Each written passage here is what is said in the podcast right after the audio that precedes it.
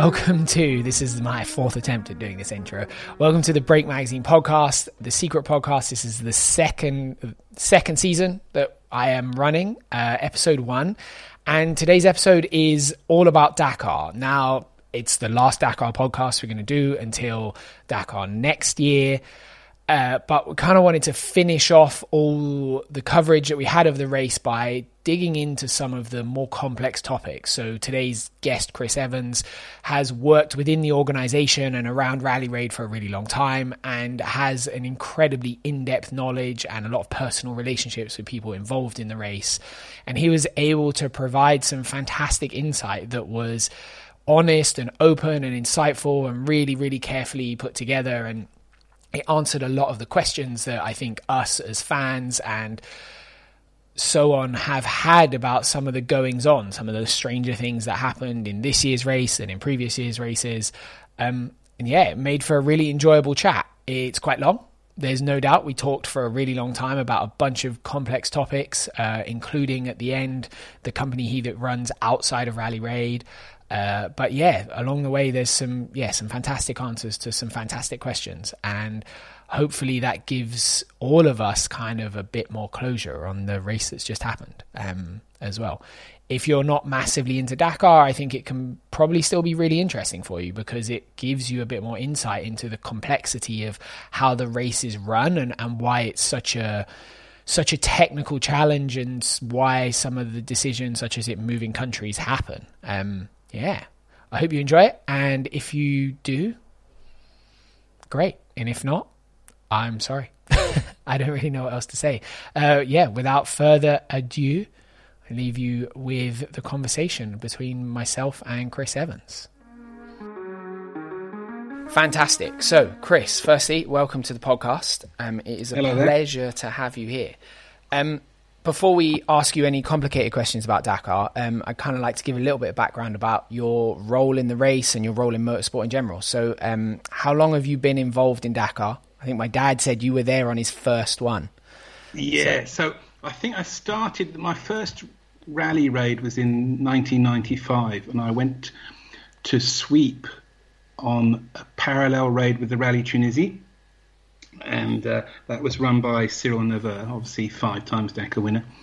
And uh, when he realised I was English, mean, he didn't know me. I was just, you know, friend of a friend kind of thing.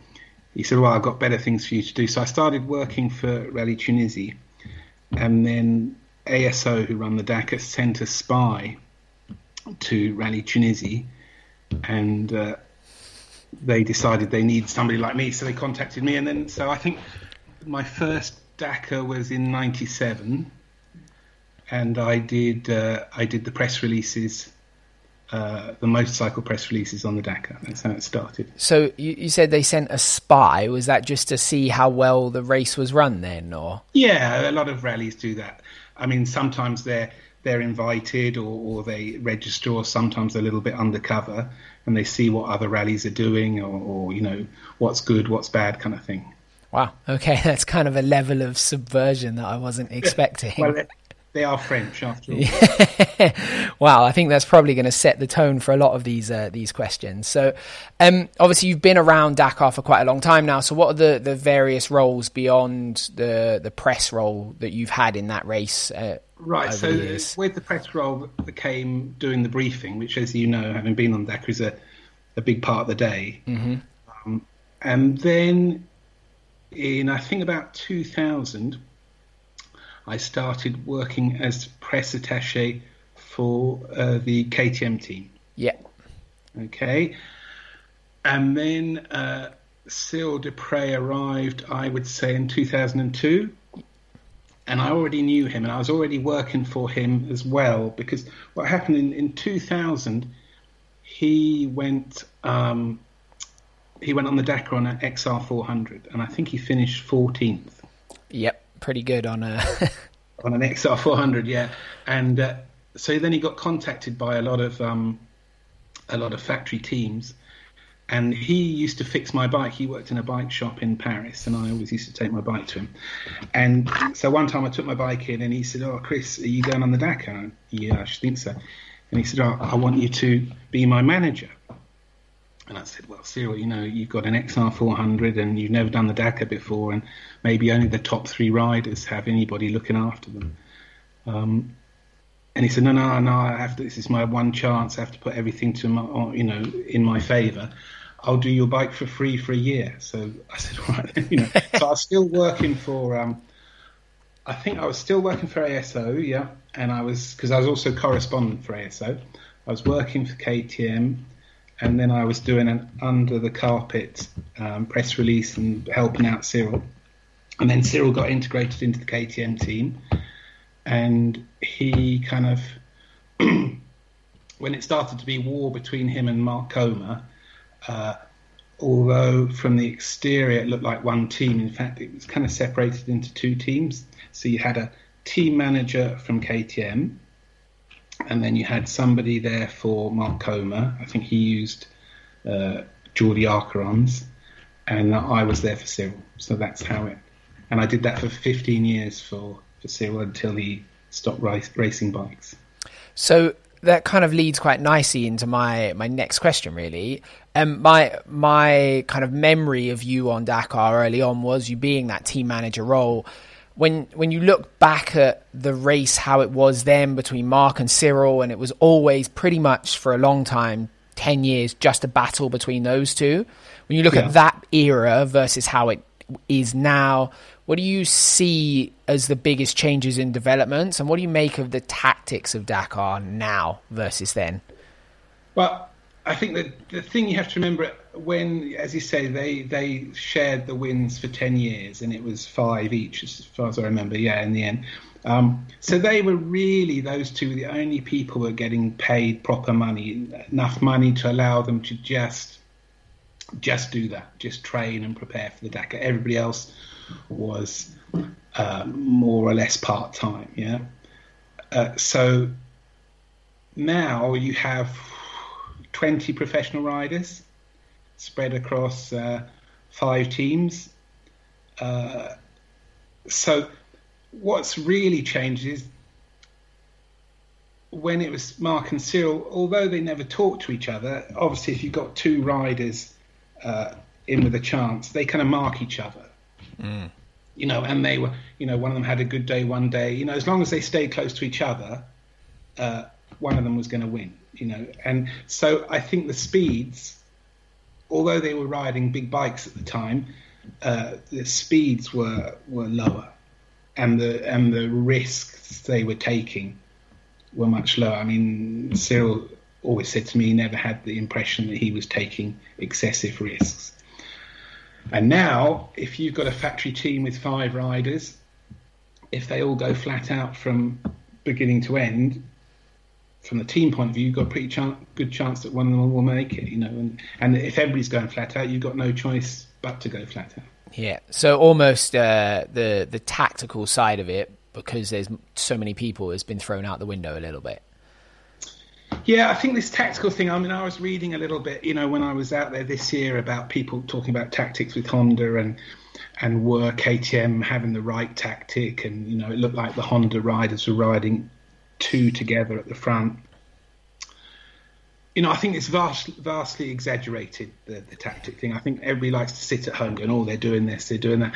Basically, you have to remember that when the riders are out on the special, they've got no communication with other, each other. All they can see to help them know where the others might be, you've got the 15 minute neutralization for the refueling. Mm-hmm. So they can, if they start first, they can count the time that the other riders come in and, and try and work out whether they've gained time on them.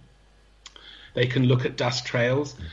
I remember uh, Cyril used to judge how fast Marc Coma was going in the sand, he'd imagine Cyril start behind Marc Coma. He would see where Coma was landing off the jumps. Okay. and seeing how far his wheel track was. And if he was landing further off the jump than Coma, then he reckoned he was gaining time on him. okay, so, yeah. So do you see what I mean? I mean, I yeah, think, yeah, yeah. You know, it's quite chaotic's not the right word, but really all you can do. I mean, look, there's tactics in the prologue, for mm-hmm. example. Mm-hmm. Yeah, I mean, for example, this year, um, the prologue, there was no choosing your start time for Yeah. the first stage. So what do you do? Do you go flat out and hope that somebody comes faster than you, or do you go slowly? It's interesting. You had Brabec yeah. who went flat out and he won the stage, and that very possibly cost him the victory. Yeah, yeah, yeah. Or you had Sam Sunderland. I think he finished 26 Mm-hmm. uh, on the prologue, and he that evening he was really depressed about it. You know, he thought he'd made a terrible miscalculation, and he was going to start 26, and and the race was lost for him. Whereas Brabec was like pretty, you know. He'd put his mark on the rally. I won it last year. I won the prologue, you know, and, and you guys are all losers. And in actual fact, it, it, it turned out the other way. Yeah, yeah, yeah, yeah, for sure. Well, it was quite interesting with Brabec's whole attitude across the the race right from the start was very much uh, seemed like from the outside he came in kind of swinging his ego a little bit, like it was his. It, you know, it was a fight between him and Toby. That's what he made it sound like, Yeah. um, which clearly is not the case. Um, so along along those same lines as well, Honda a few years ago got into trouble a couple of years in a row for bending the rules. And when you were team manager with Marc and Cyril, there was a few years where the difference between them was just the rule book. Basically, there were incidents, Marc's tire, where he changed one in the stage and he got found out. And the incident, I remember Cyril maybe going back for some gloves and someone called him on it for some rules. Those kind of things have got a history in Dakar. Now, the issue with Barreda this year, where he missed the neutral fuel zone. And then immediately there was accusations from the KTM team and people, including myself, were sat at home going, "Wow, this is either the dumbest thing we've ever seen anyone do, and he's hit his head really hard, or there's something way more kind of untoward going on here, and people are trying to bend the rules in their advantage."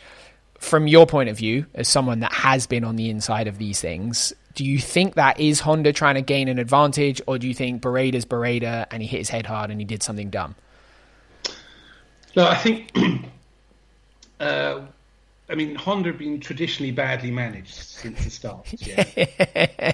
yes. Everybody would agree with that. I think it's got better. I think it's interesting if you look at Barreda, how he functions, uh, not Barreda, Brabec, how he functions now. He's done a very similar thing to what Marc and Cyril did back in the day. Imagine you've got a team of five riders and a and a and a team manager who's you know got a lot to do. Yeah. Basically, you can't correctly look after five riders. So you saw Brabec last year he came with Johnny Campbell, you know, multi Baja winner and Dakar competitor. I think he finished eighth or something like that. And he created his little micro bubble within the team. You know, I would have been very surprised if Ruben Faria, who's the manager of Honda and who I used to be team manager of when he was Cyril's water carrier, I'd be very surprised if he has much direct contact with with Brabec. Okay, yeah. I'm reckoning, you know, you mentioned the stress those guys are under. They just need to, and a lot of media requests. Basically, they have to filter all that out. And so I think Johnny Campbell is there to do that. And Johnny Campbell's got his own mechanic now with Honda. So uh, I think the, the, the thing where you're talking about is where Honda went off and refueled in a, in a during a CP. I think a Yeah. neutralization of the border crossing. And and the incident with Benavides where there was quite clearly instructions on where to go taped to his fuel tank in almost an A4 sheet of paper of Yeah. Okay. Well, I think those are mistakes, huh? yeah. Okay. Yeah. yeah. I think just I think it's just bad management. Mm-hmm. You know, I think uh, that I remember the night. Uh, the briefing before the incident where they went off to refuel between the border when, on the border crossing, and I think they must misunderstood the briefing Okay. or didn't Yeah. come. Yeah. All right, the thing with the tape, you know, you know, everybody puts a bit of tape on their on their side, their Yeah. road, and I think they just misunderstand it. I mean, when I was team manager, I used to have my nose buried in that rule book. Yeah, and that was kind of where the question came from originally is why, if these are mistakes, why are Honda making them? The rule book's there, it's very clear. So, Well, it's it's not that. I mean, interestingly, this year my job, uh, I was competitor relations for motorcycles. Yeah, so I'm employed by the organisers to work with the federation. So the idea is, if you have a rider or a team manager who's unsure about the rules, they come to me. Mm-hmm. And either I can give them the answer or I can go to the race director and, and ask for clarification. So, in actual fact, the rules are never that clear, and there's always new things coming up that people don't understand. Mm-hmm. And and you know, you know, they have those um, supplements to the rules. Yeah. Every day they're banging out supplements to try and catch up with the changes. Yeah. Uh, things that people never thought of. So, to say the rules are clear, I think it's not quite true actually, and um, and it's interesting. Uh, my contact with the team managers this year, they're all super nervous about putting a foot wrong, and so they're ringing me all day long okay. to try and get clarification. Yeah. So, so yeah, I think Honda. Yeah, I think the trouble with Honda is they came, they wanted to win too quickly, you know, so they put a lot of pressure on their management, and you know already there's a lot of pressure on the Dakar. You don't need anybody from Japan jumping up and down on the telephone, you know. So yeah, bad management, but I think they've got a super difficult job, the team managers now, because yeah. they're trying to impose tactics. Imagine on five riders, all who want to win. Yes, there's a limit. You know, like right. Come back to Barreda. Did Barreda sacrifice himself to open the track for Brabec and Benavides? I think it's unimaginable. I, I think it is from Barreda's point of view because he hasn't ever shown himself as a person that's quite happy to be a number two rider. He quite mm. clearly still wants to be there. Do You know, you don't ride the way he rode this year if you're happy to take number two. No.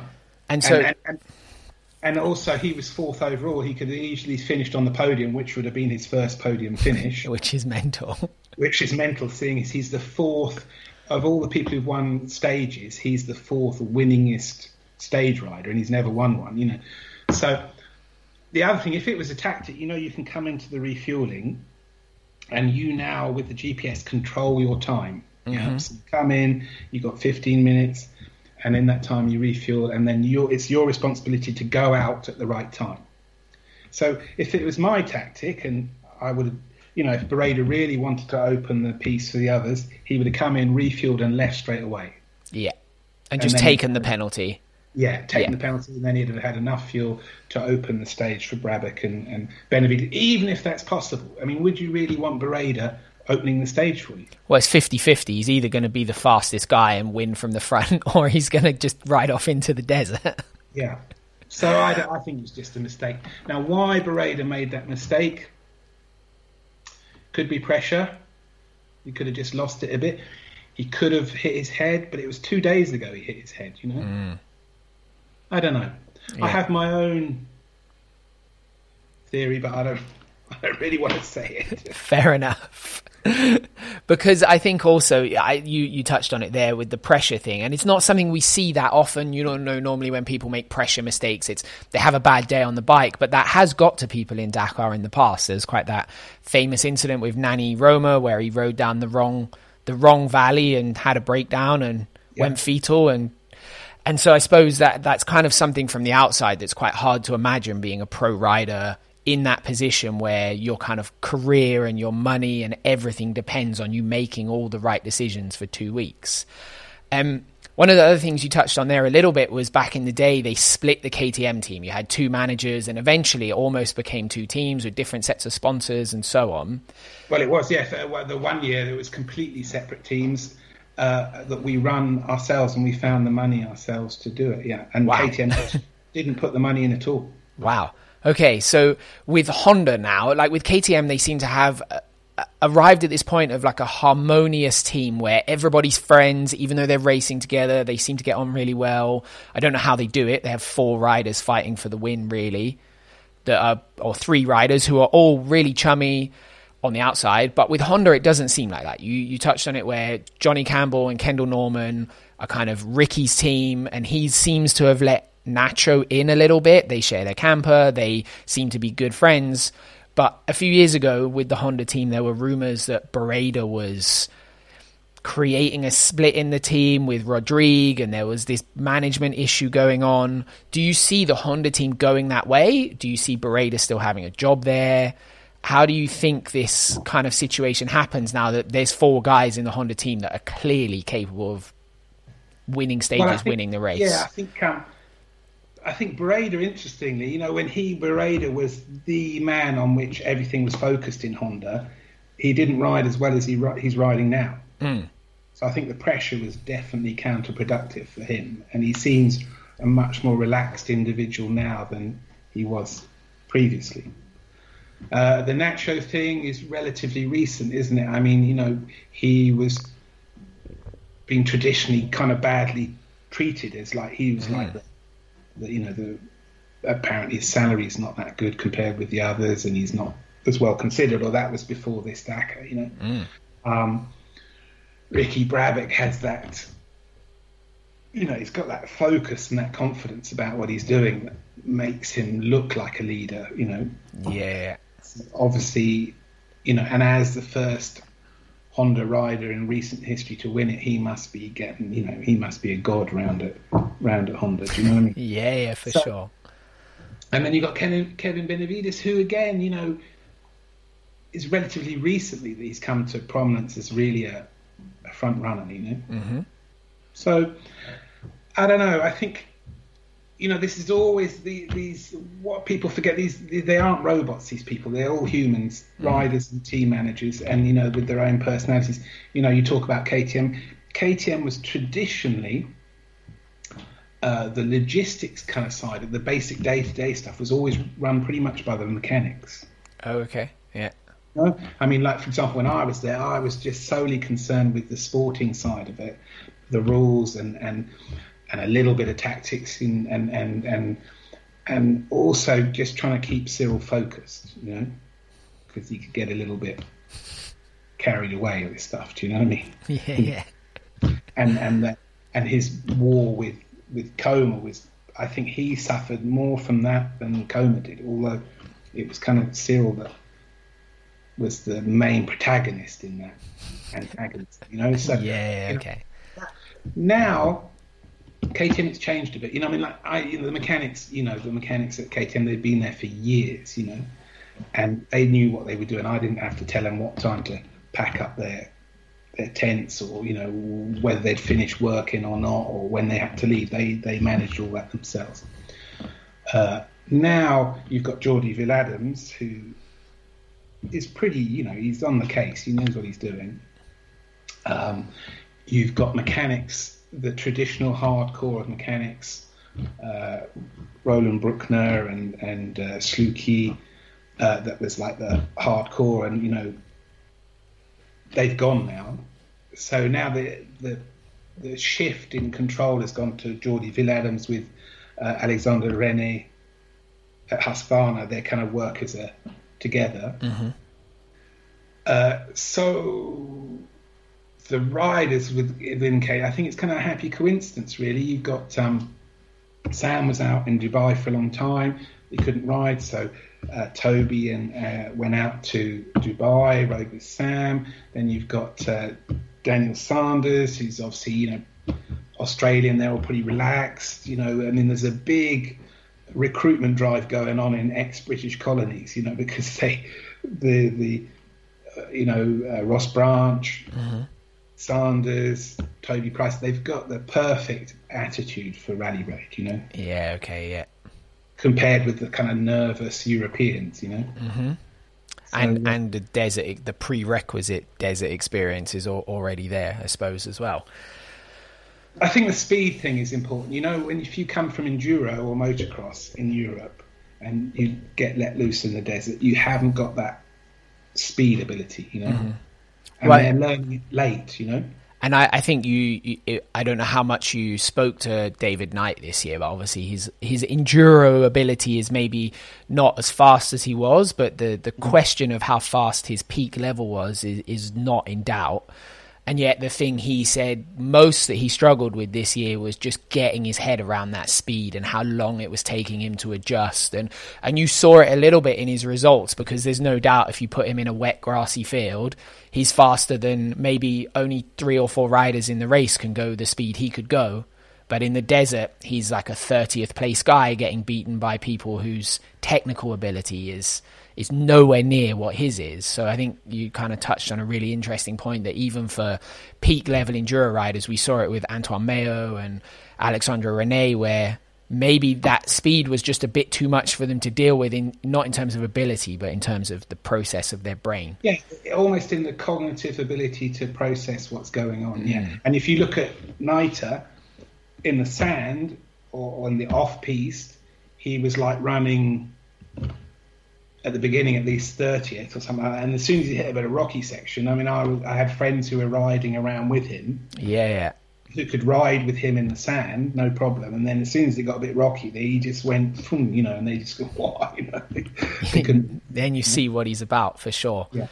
So, uh, I, one of the other big subjects with Dakar that has really interested me in the last couple of years is the transition that they had from South America to Saudi. Now, it, I don't remember exactly how long it is, but it had seemed to have the same core team of people running it for a really long time. You had Etienne Lavigne in charge, and then the person that I also know is Javier was there for quite a long time. And then the Saudi thing happened. They leave South America. It's done. Saudi comes along. There's new money, but also the organization changed, and with that seems to have been a bunch of other things changed. What what did you make of that whole process? What kind of did it seem like went on there, both from that organization change and then the landscape change?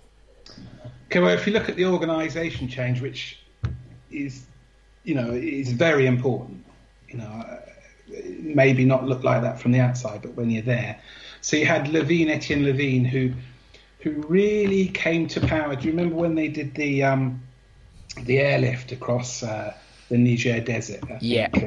okay. Yeah, that was a long time ago now. It was a long yeah. time ago. So Lavigne was a logistics specialist, yeah, who came from the army, and when they had to organise that airlift, he was the man who did it, you know, and so that's how he got the job of boss. Yeah, but the the handicap for Lavigne, and I, I always got on with him very well, is he's never raced a Dakar. Mm-hmm. So. You know whether that makes him competent to run. You know the basic the race is a logistical problem, isn't it? That's, yeah. You know, so he was very good at that side of it. Um, did he have the credibility to make the riders do stuff they didn't want to do, or did he really understand what they were up against? It's debatable. I don't think it was a huge problem, but I think the pressure of running that race over, you know, I think there's a limited lifespan for, for running that race, you know, mm. and the pressure that is involved in it. Because uh, you talk about the rider under pressure, but the rider, in a way, has only got to worry about himself. Where yeah. the bloke who's running it, uh, you know, he's got, you know, 500 assistance vehicles running around. Even that is a huge problem, you know, let alone the riders who have become increasingly uh, logistically heavy. Mm-hmm. Um, so I think, and he became less and less visible. I don't know if you the last time you came on the Dakar, you didn't really see him very much, you know. I don't. Th- I don't. The only time I heard of like riders having contact with him was him giving water out to them in the middle of a stage from a helicopter. But like I never saw him, and I don't. You know, he was never at the briefing or or anything. So you know, I think he basically hid himself away, you know, mm. which is not what you want from the boss of the Dakar, you know, however competent he was. Yeah. Um, so that was a problem. And then you had Xavier Gavory, who who again I think was a super competent and a good bloke, again with no race experience mm-hmm. himself. Um, and when I think ASO realised that they had to replace Lavigne because he wasn't fulfilling the, the, whole function of his job, and you know, one of his functions is to be present and visible. Um, so who have they got? They've got Castera. You know, I mean, that is basically the only. The guy is just perfect for that job. Yeah, famous you know? bike rider, super competent, well liked. Finished, finished, third on the, his best place was third. He was Peterhansel's water carrier. He won the Gilles, the last ever Gilles Lalay Classics. There's no question he can ride a motorcycle. Uh, then he ran uh, the French Enduro Championship and the French Cross Country Championship, and he ran the Shark Extreme, which he created. And um, and then he got drafted in as as the uh, sporting director of ASO, and then he left. You know, and they and they got Marc Coma in. Now I don't really know much about that because what happened, in fact, is uh, as Etienne Lavigne became a little bit more complicated to deal with. Whereas before I was free to work for all rallies, you know, I worked for Tunisia, Morocco, the Silkway, all this. Suddenly Lavigne said, no, if you're working for the Dakar, you can only work for us. So when when Castera went off to set up the Rally du Maroc, he asked me if I wanted to come with him, knowing that if I did, I would be sacked from ASO. Mm-hmm.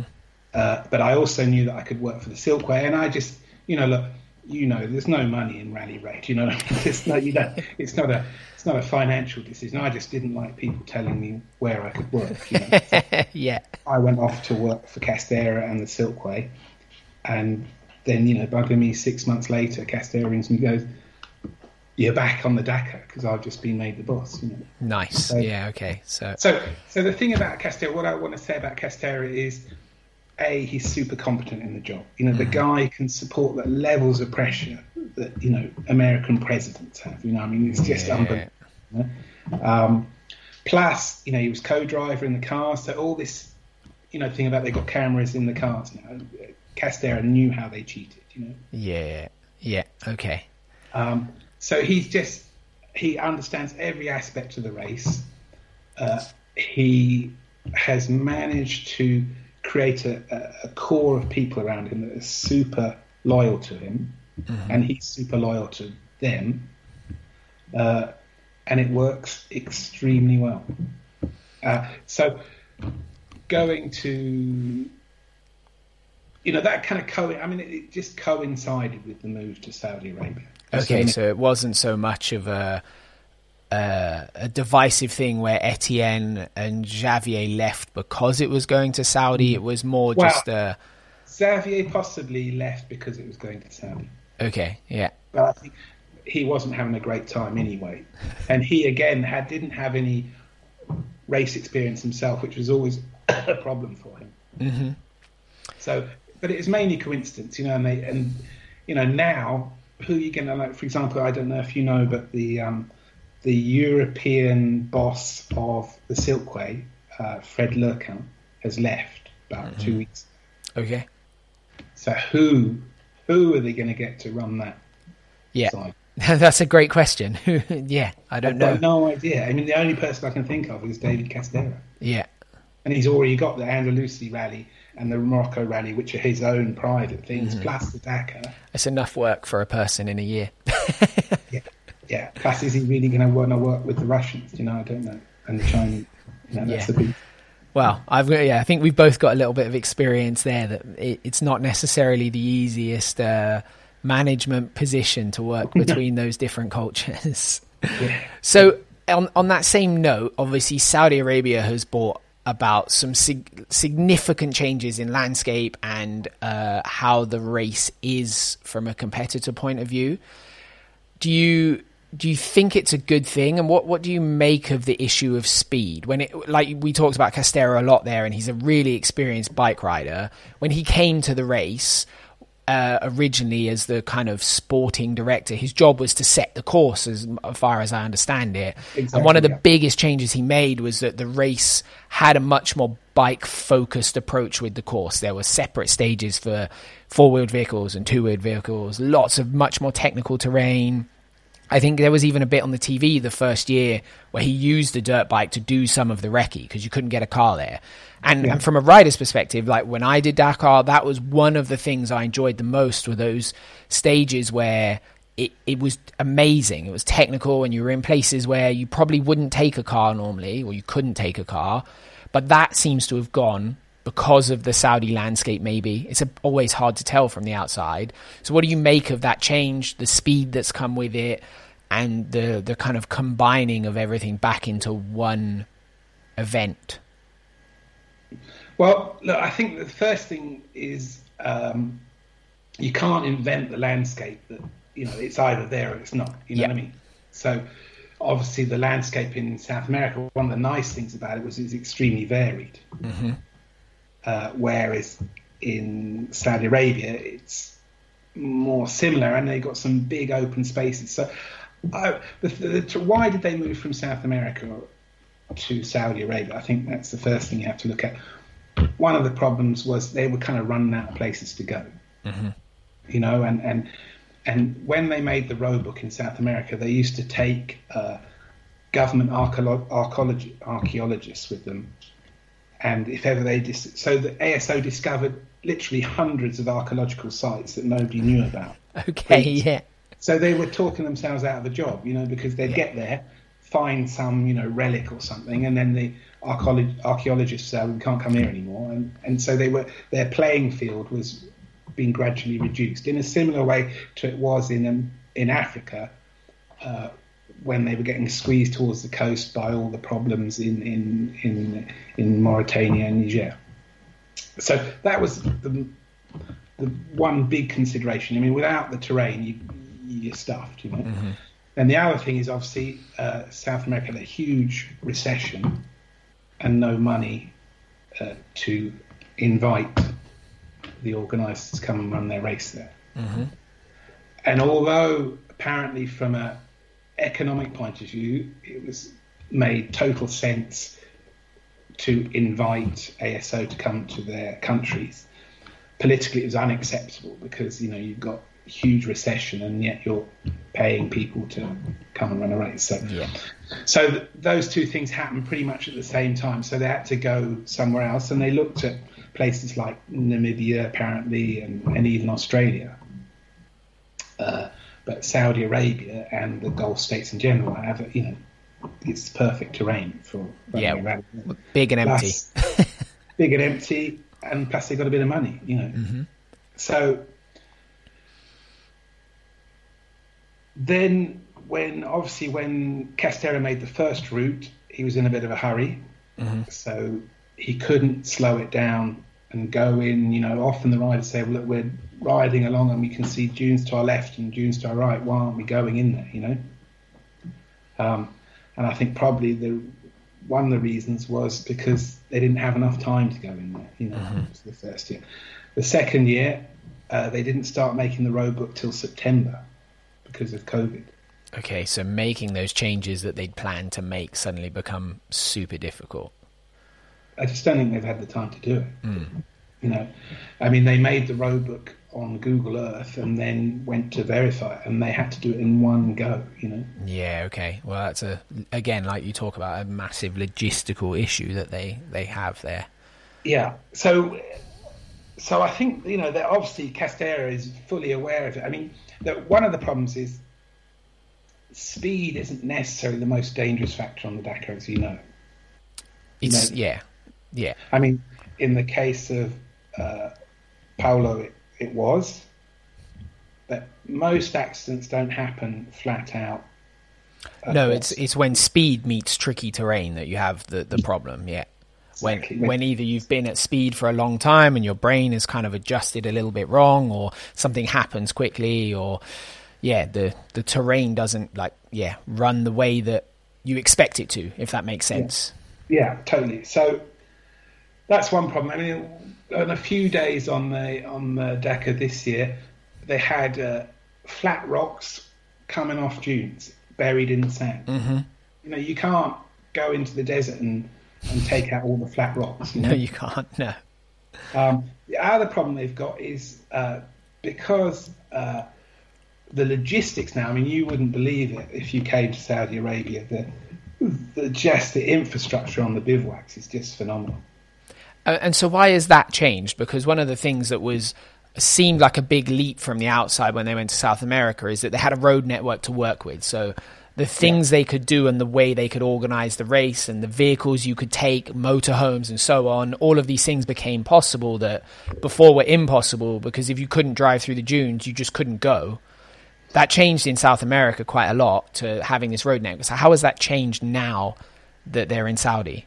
Well, the thing is, see, in, in in Africa we used to lose a lot of planes, yeah, mm-hmm. and so your the route you made the route the, the, making the route was restricted by the where the airstrips were. Mm-hmm. Okay, in South America, the organisers moved a lot by bus, so that gave them a lot more freedom uh, to put the bivouacs where they wanted them. And now we've gone back to a lot of air transport. Um, so again, you're back to the thing you can only go where there's an airstrip. Mm-hmm. Now, why they've gone for such a huge, you know, such a, I mean, you, you know, it looks like a MotoGP paddock, you know. The, the, okay, yeah. I had an amazing dinner with a guy who who's responsible, a German guy who's responsible for setting up the bivouacs, yeah.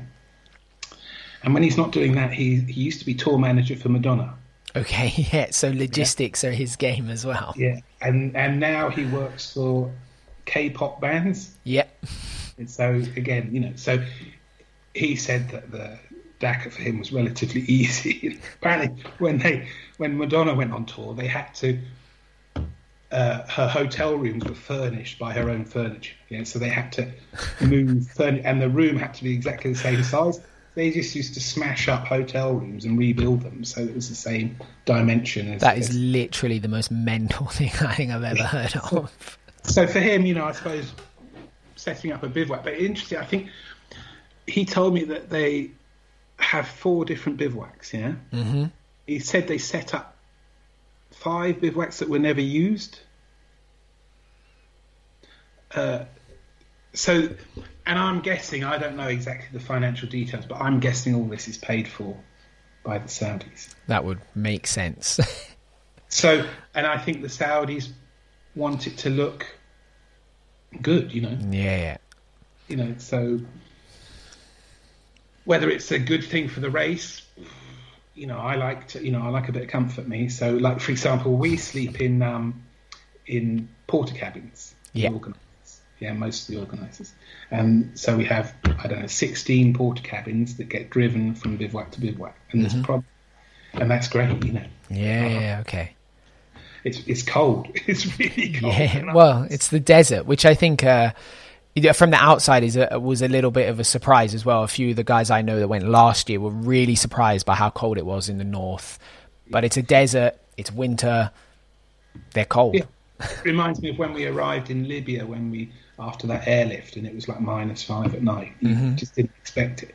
This time, I mean, it's interesting. Last year, I really got cold, yeah. And this year, I took a lot more clothes with me. And then I noticed the organisers. You know, the first time I went, in my clothing allocation was a woolly hat. Mm-hmm. I'm going, well, I don't need a woolly hat for you. know, chucks it away.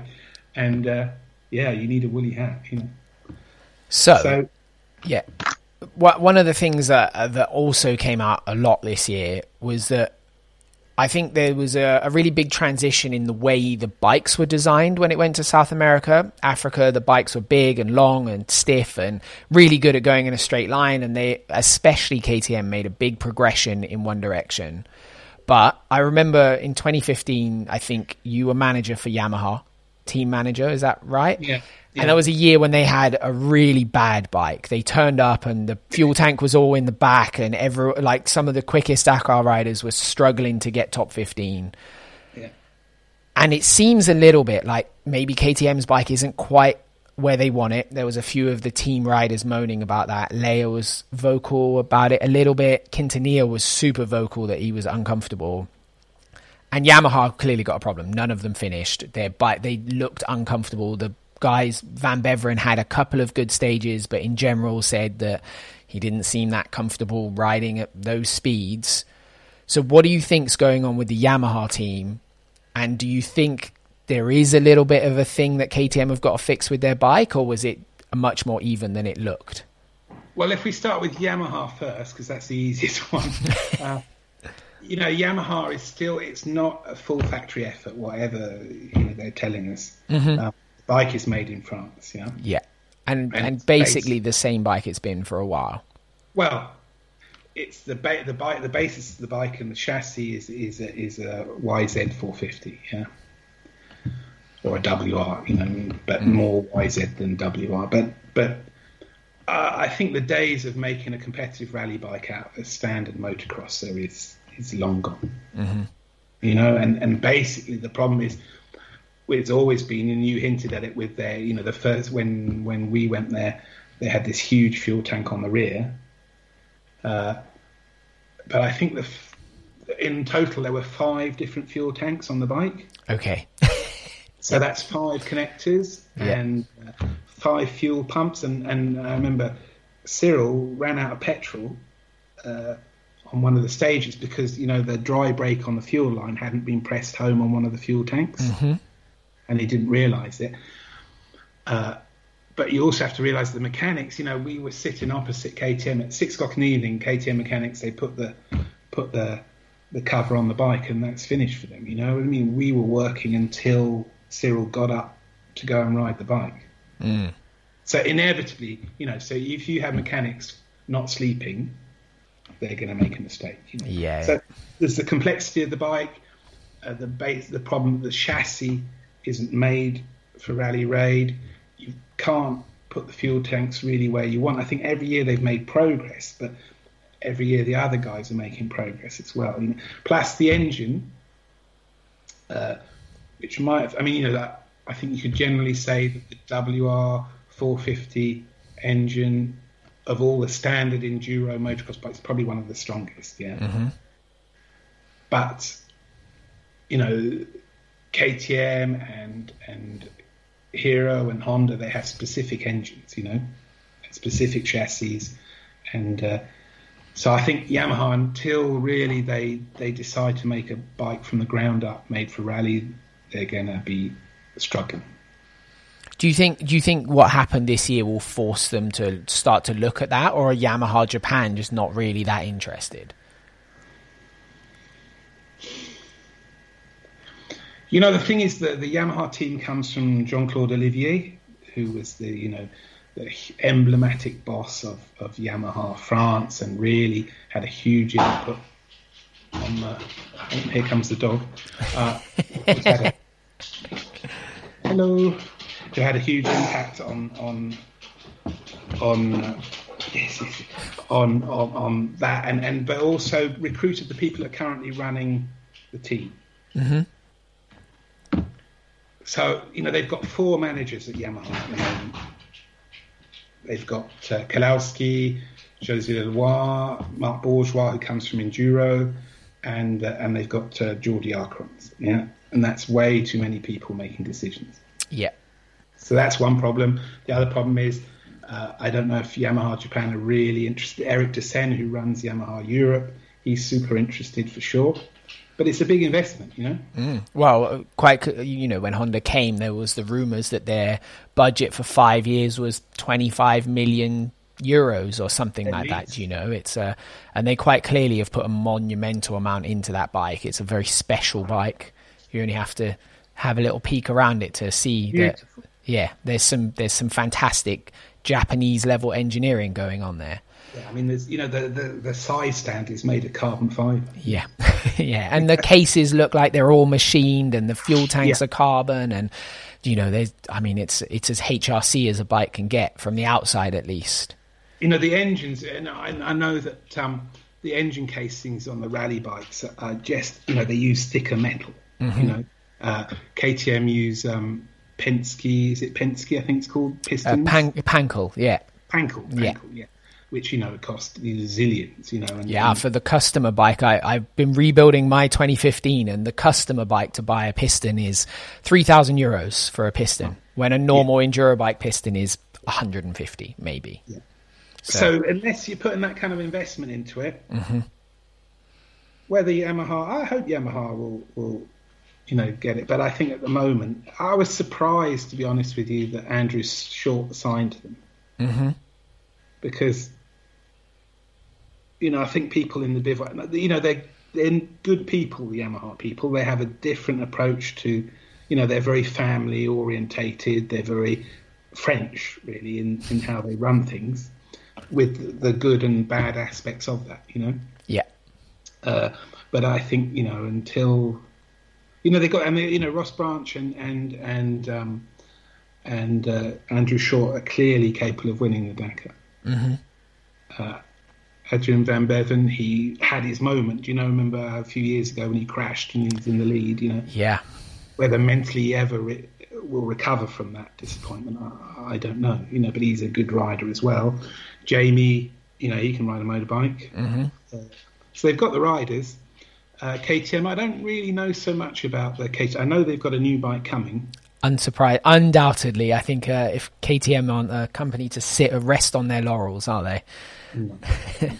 but you know, the, the you, you look at that Honda and it is just a work of art. You know? Yeah, and I think and I, visually this year, when the piste was fast, the Honda looked comfortable. It was yeah. really stable and it didn't kick around and bump around, and it didn't look like the people on the Honda were on the limit. Whereas every time you saw a bit of footage of Sam or or Toby and they were pushing hard, or even uh, De Soultrait. I mean, De Soultrait always looks like he's pushing hard, but but especially with Sam, you know, he's he's got a little bit of a calm riding style these days, but he still looked like he was trying really hard to go the speed that he was going and, and when he stepped over that line it, he wasn't comfortable to do it you know he sat where he sat because he wasn't it wasn't the same. Do you know? Yeah. I mean, well, he's I matured, but the KTM was made for South America, wasn't it? Mm-hmm. Where there was, it was more, you know, and you talked about Castera making special uh, tracks for the bikes, and I think that's where that comes from, you know. Mm-hmm. Whereas Honda, I think the problem with Honda in the past is they've changed too much between the years, you yeah. know. But now they've got a bit of stability. They've got the confidence of having won it. Mm-hmm. Uh, and uh, and then you've got um, KTM. I think they they'll bring out a new bike next year. So you know, I mean, machinery is important on the Dakar, but it's not. You know, I think that Toby Price or, or De Soultrait or Sam didn't win. You know, there's not much in it, is there? Really? No, clearly not a huge amount. No. Um, so here's another question as well. One thing I think uh, whenever we've talked about Dakar in the past is that you've always had a, a, really good insight on who has the potential to win that race that hasn't yet won it. And sometimes it doesn't come to fruition for, you know, Dakar winning. Dakar is not just being a good rider, it's the full package. Even finishing it is a complicated thing. So who out of the current crop of riders do you do you see has the potential to to make a step up to be a genuine contender? Well, it's interesting you said because with my friends we made it. We all picked a top 5 mm-hmm. and uh, and my wife, who obviously is a bit involved in this, but really doesn't know much. She was she won the pick. You know? I said, "What do you pick him for?" You know. So uh, I think the other thing you have to remember is that a lot can happen in a year. Yeah. You know. Uh, that's a problem for the organisers of the Dakar. They're always kind of playing catch up, but also riders who who you know you don't know what they're up to in a year. They can develop massively in a year, so it's always a bit of a surprise what happens on the Dakar. Um, who do I? I think Ross Branch has a, a huge potential mm-hmm. if his bike doesn't blow up. yeah, you know. Uh, so if Yamaha sorted that problem out, I think he could be a real contender. I think he's got, you know, he's got a very different approach to the other riders. He's a professional pilot. Yeah, meticulous uh, and. So he's got a job. You know what I mean? Yeah, yeah. Um, he's massively motivated. He's got a really the you know that ex-colonial approach to it that it seems to work so well for. Uh, I picked Daniel Sanders to finish third this year on the Dakar. Okay. Yeah. And everybody's going, "What? No, it's impossible. You can't do that. You can't." And he finished what fourth? Yeah, fourth. Yeah. So you know he's. I mean, he's mo- uh, his history on an enduro bike is monumental. He's not very well known in Europe, but yeah. his history on a dirt bike is monumental. He's an incredible rider. My, my dad also, I think, picked him to be third or fourth. Right. Yeah. So I mean, you know, I think you know that Daniel, providing that they make a bike that's slightly better, but even if they don't, I think that, you know you'd have to say that he was in with a serious chance. Yeah. And so, and so with with De Soultrait, obviously, he I mean he's made big leaps even between last year and this year. It seemed like he got just better, smarter, better. He's riding well. Do you think he has the capacity to make that final leap, or is he just too on the edge all the time? Because that's how his riding style looks. Yeah. Every And so photo of him. A very interesting thing uh, to look at uh. Um, when he I uh, he trains at a track very near to where I live in the country, and um, I went out to see him on the first time he was riding a, a bog standard KTM. He had bought a KTM rally bike, you know, and he couldn't believe the difference between the Yamaha and the and the KTM. Yeah, so that so it obviously suited him very well, you know. Uh, and then the other thing that's interesting about De Soultrait is he goes from a factory team with all the pressure to HT Rally, which is a, a very well run privateer team. And he seemed, you know, so he, he was well, he was in the same team as David Knight, but basically uh, Henk Hellegers, the guy who runs the team, gave him everything he wanted, Mm-hmm. You know, in terms of his comfort. Mm-hmm. So he was super happy in that team. Just an interesting sideline. Uh, so he got Xavier's running really well in this privateer team. While he was in the race, you could clearly see he could finish in the top three. Uh, we'll get back to his riding in a bit, but um, and yet he said uh, he said to me, he goes, "Well, you know, I wonder it's difficult for me to judge uh, how fast I should go. Sometimes, you know, if I had a, a fact, if I was in a factory team, I'd be able to pull out my phone, you know, ten kilometres from the end and ask them where everybody else was and if I need to speed up or, or speed down. Yeah. So I think that is an indication of how little anybody understands tactics because you, you think about that. Stop, pull your phone out, ring your team manager, ask him. You know, by the time you've done all that, whatever situation existed is gone. Yeah, yeah. The one You know minute I mean? is So is gone. It's Yeah. interesting that a top rider can think that. yeah. You know, whereas really he should just be riding the bike. Mm-hmm. There- th- so this is tactics that you know. This is an indication of how little anybody, including the riders, understand what tactics are needed. You know. Yeah. And then you've got his riding ability. Well, I don't know. You know, I'm not a top rider myself, so I mean, he does look a bit scary on the bike.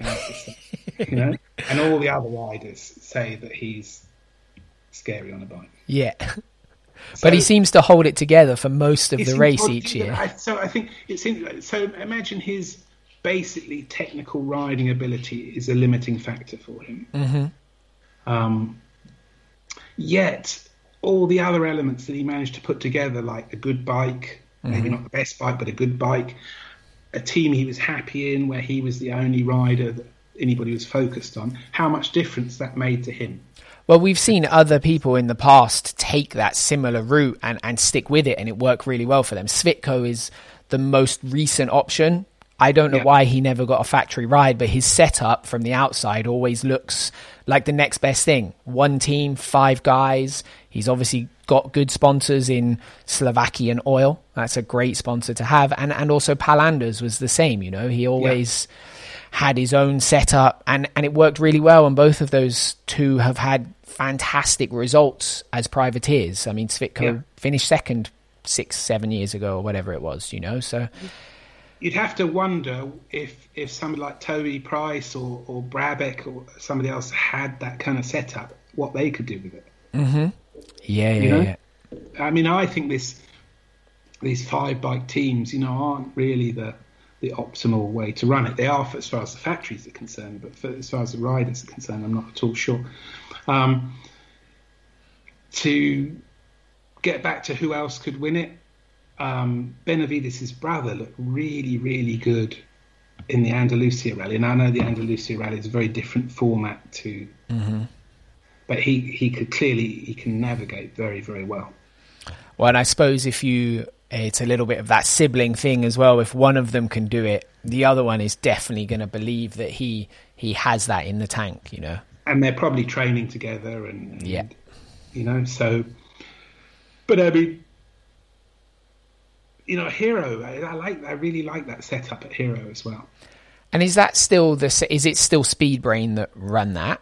yeah uh, wolfie Yeah. uh, wolfgang fischer sold uh, his Speedbrain operation to hero Oh, okay. and they've developed a new motor because they were using the BMW Kymco engine. Now they've got, I think they ran out of spares basically. they got a new engine. Wolfie runs a really good team, I think. So they've got a, and, and they've got money behind them, you know. Yeah, yeah. Heroes- I don't know. The Heroes a huge Phenomenally big company. Yeah, yeah. yeah, and and they've got so at the X Speed Brain setup, they've got a research and development. So the right the mechanics are working um, on the rally bikes and then spending some days with the research and development as well. Mm-hmm. So know, I think they're a lot of they haven't got top top riders at the moment, but they've got I think they've got a lot of potential. Uh, Sherco had a quite a good year out, to be honest. Yeah, fantastic. You don't think they could be unhappy with uh, with that as an end result as a tiny French motorcycle company? But you know, the, in the difference to Yamaha, they can make stuff. You know, mm-hmm. Yamaha have to outsource everything. all the time. Yeah, okay, yeah. Um, whereas uh, whereas Sherco can make stuff, and the, the bike's quite different now to the to the original enduro bike. Yeah, yeah. So um, And they have a little bit of Indian money behind them as well, no, with TVS yeah, and yes, yeah, yeah. yeah, yeah. I don't know quite how that works. Uh, you know how much wedge they're getting from it, but uh, yeah, you know. But you know, I, I can't help thinking that Honda. Uh, there was a rumor that Honda were going to pull out. I don't know if you heard that. Yeah, I well, a little bit, yeah. But I don't know how. You it's impossible to know without I got no. Yeah. But if they do stay with the riders they've got at the moment, uh, and the and the bike they've got at the moment, they you know they've got to be looking good. You know, I mean, at one time towards the end, what they had three Hondas on the podium. Yeah, yeah. And it, it was still a feasible thing if Barreda didn't do a Barreda. yeah. So, so yeah, you know, up and coming riders, I definitely say Daniel Sanders. okay. I think that's a good safe bet for sure. So my last question is actually not to do with bikes so much. Um, one of the it, it was really obvious when Cyril was a motorbike rider that he was infinitely competitive. You know? He trained super hard. He took it super seriously. It meant the world to him, almost to the point where maybe it was detrimental how competitive he was. And then he moved to cars and he, he looked good. You know, he was learning quickly. But the last couple of years, I don't know, his, maybe his attitude has changed a little bit. So what what's going on with him and his car driving career? And does he still see it as something that he wants to to try and win in a car, or is he now a little bit more? Eh, I'm just going for the fun. Yeah, different. I mean, I don't have so much contact with Cyril these days. Uh, I mean, no, no, I say hello to him, and you know, it's a little bit, you know, like a little bit like a divorce. You know, you, you, an, an amicable divorce. You know, um, when you spend that much time with somebody over 15 years and then you stop working with them, it's the relationship. It's like you think, well, it's almost like in a parallel existence. Yeah. Okay. But um, uh, I think there's no guarantee that you'll go from a bike to a car and, and be good. Mm-hmm. I think uh, one of Cyril's huge problems was uh, his relationship with the co-driver, Okay. and he did get through quite a few of them. You know, Just struggling to trust them and their navigation and yeah, and not losing with it. You know, like he had um, Jean-Paul Cottret, who was uh, won seven times with uh, Peterhansel, so it's probably quite a good mechanic, um, good co-driver. You have to guess. yeah, yeah. and and he only did one uh, one race, one Dakar with Cottret. Uh, he had Castera as a co-driver, and that wasn't a super happy existence. He got two very strong characters in a car. It's probably not a recipe for success. so I think, I think that stymied him a lot. Um, you know, he's maybe not. You know, like Peterhansel is just a different world, isn't he? You know, Incredible. Yeah. you know, Peterhansel was the only winner that I know on the Dakar that didn't have a super complicated personality. Yeah, okay. Yeah.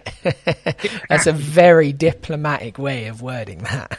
Well, you know, I still have a, a living to earn, but um, you know, he had so much talent on a bike that he didn't need to go. You know, yeah. he didn't need to get weird with it. You know. Mhm. Whereas the others, you know, not necessarily. Cyril always said it's not the fastest rider who's going to win the Mm-hmm. That might have changed now, but at his time, certainly it wasn't. So, you know, you've got Nani Roma, who only won a car because uh, in a car because Peterhansel gave him the victory. Mm-hmm. I don't know if you know that story. No, but I think it was pretty obvious when Yeah. from the outside. Peterhansel wanted to be released from from uh, riding with X-raid, uh, driving with X-raid to go and drive for Peugeot, and that was part of the deal. That to let Yeah, yeah. Win. So, you know, who else have you got who's made that switch from bikes to cars really successfully? Well, yeah, no, no one really. Even even with Nani, he he carried the same wildness that he had on a bike to driving a car as well. It wasn't a surprise when Roma's car was cartwheeling down the track. Basically, it's like, oh, that's know- happened again. He's a top ten, but he's yeah, you know, all things being equal. I mean, the thing with cars is is without the right car, you you going nowhere. You know. yeah, yeah. And you And can see that for sure. Yeah, Yeah, even you know, Al-Attiyah this year was complaining about the difference in between cars and bike, uh, the, the four wheel drive and the two wheel drive. You know, the rules clearly favour a two wheel drive car. I'm sure that will change in in the future. They're talking about for factory cars, only four wheel drive will be allowed. Yeah. hmm But the, the the big thing at the Dakar this year was the announcement of the um, the Dakar Future. I don't know if you saw much about that. no, I didn't know. Okay, so in by 2024, the bivouac will be uh, powered uniquely by renewable energy. Oh, okay, yeah. By 26, all factory car teams will have to use alternative energy, and then by 2030, all cars will have to be renewable energy. Wow, that's uh, So that's a big progress. Yeah. So what it, interesting it means that the Dakar, which is slightly a pariah in the world of you know in our world, you know, um, could switch, flip, literally from being something that's not very well regarded on a global level because of its carbon footprint to something that's at the forefront of ecological progress. Yeah. That could be, that could be huge for the Dakar. Because if you can get an alternative energy car at the end of the Dakar, you know, that you validated the concept, haven't you? Yeah, uh, well, and I think also that probably carries over really well into, into the motorbike side because those changes will have to come, and, and at the mo- um, at the moment, motorcycling has some catching up to do. The only company that really had some significant progress went bankrupt, and now it's Harley leading the way, which is Well, there's no, interestingly, there's no discussion at the moment about bikes using alternative energy. But I, it's got it's got to come if the cars do it right, like those things. Otherwise, Oh. the bikes become the dirty, the dirty little secret. This is the danger, you know, um, because uh, I have two friends that tried uh, this electric bike that's made in Italy by the guy who used to work with Sherco. yeah, yeah, yeah, I can't remember the name of it. It's kind of wild, homemade looking sort of thing. Slightly, yeah. Yeah. But um, one of them managed to get 60 kilometres out of it and the other 70 kilometres. Yeah, it's got some work to do. You know, so that's a problem. And it weighs a ton, you know. Yeah, Um, whereas the cars, uh, they're all using hydrogen, yeah. okay? And so they've all got a hydrogen tank in there. Where do you put a tank of hydrogen on a motorcycle? Hopefully not. Well, you know that. For instance, the trucks have got a much better capability to use alternative energy than the cars because they've got so much space. you know. yeah, yeah. And they're So already heavy, so it's Yeah. not a yeah. But it's a little bit of a worry for the future of bikes, I have to say.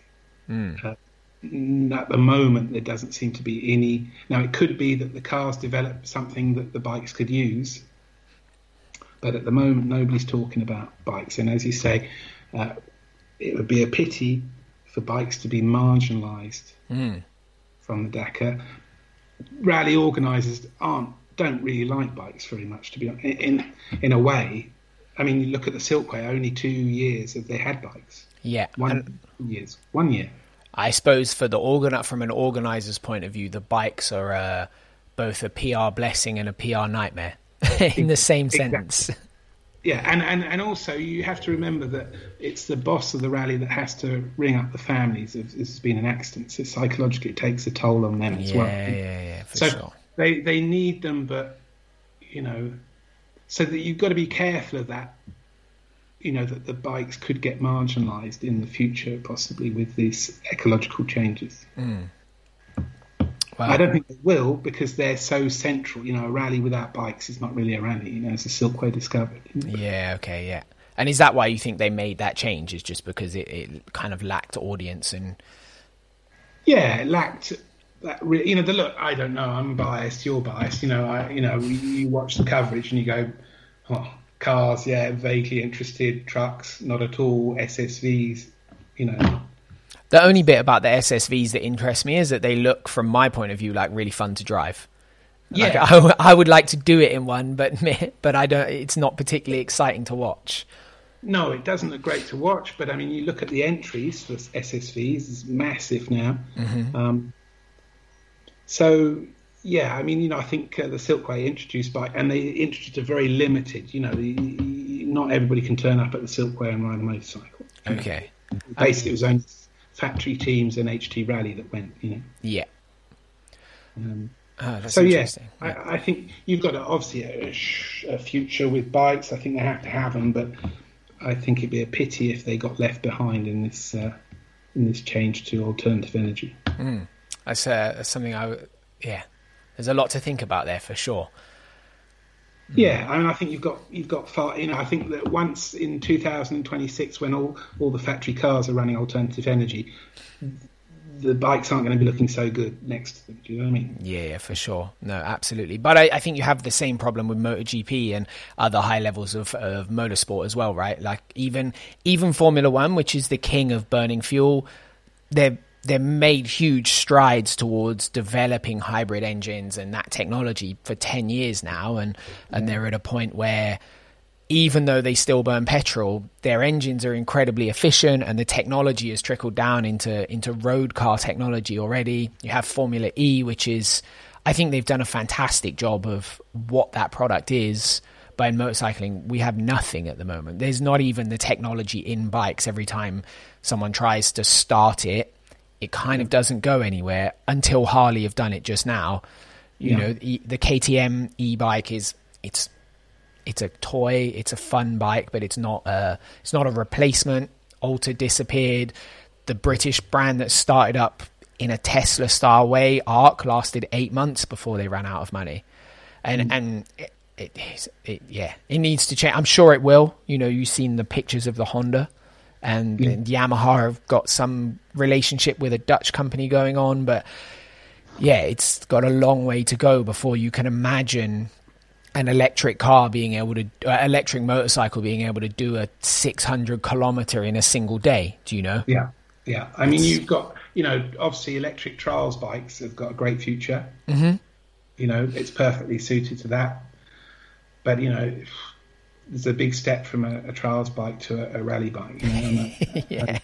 you know, I'm sure I'm sure they'll do it. You know, but the thing is, you know, the car every everybody's got a car you know globally you know there's going to be an explosion. So they have to you know the the motivation and the money to develop an alternative energy car is a zillion times more than it is for a bike. Yeah for sure yeah.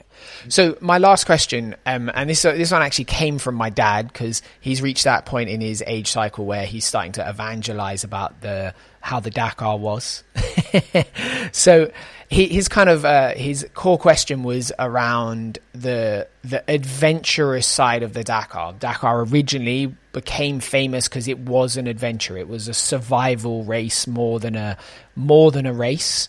And over the years, that has transitioned massively to where more and more of the field are going there because it's a race. And, and you mentioned it before we started this podcast that uh, very much now you don't you don't get so many more hopeful people going to the race. It shone through this year that it didn't seem to be that many stories of people surviving crazy situations. There was a couple on the TV, but it's mostly now about those front guys. Do you think it is still an adventure, or do you think now it is a race that just happens to go over a long distance? Well, look, I think it's still an adventure for the people that are capable of doing it. Mm-hmm. You know, if you look, just look, let's look at the UK entry this year. Um, you got Neil Hawker, mm-hmm. who is about the only UK really privateer. He was in the Malle Moto class. You know, he's not a a top rider, but he's a good rider. You know, he was an expert level enduro rider. For sure. Described by some championship class riders as the biggest waste of talent in the UK. he's a yeah. very skillful rider. yeah, yeah. And he can obviously ride a motorbike. But he, where did he? I can't remember where he finished in the 50s, something like that. 40 something, yeah. Yeah. Okay. So, you know, and he's having a great time. Mm-hmm. You know, it's he's living his adventure. I've got a lot of respect for for what the way he does it. You for know, sure. it, looks too relaxed to be but you know, I don't think it's as relaxed as he's making it out to be. Uh, but he's having a big adventure, right? Yeah. But he's not. What he's not doing, he's not doing the kind of thing that you used to see ten years ago, where people were really quite limited in their riding ability, but they could get through just on sheer willpower or, mm-hmm. determination. Or, I think that's gone now. Yeah, and um, um, do you think that's because the the level has got deeper and deeper and deeper that those people just can't keep up?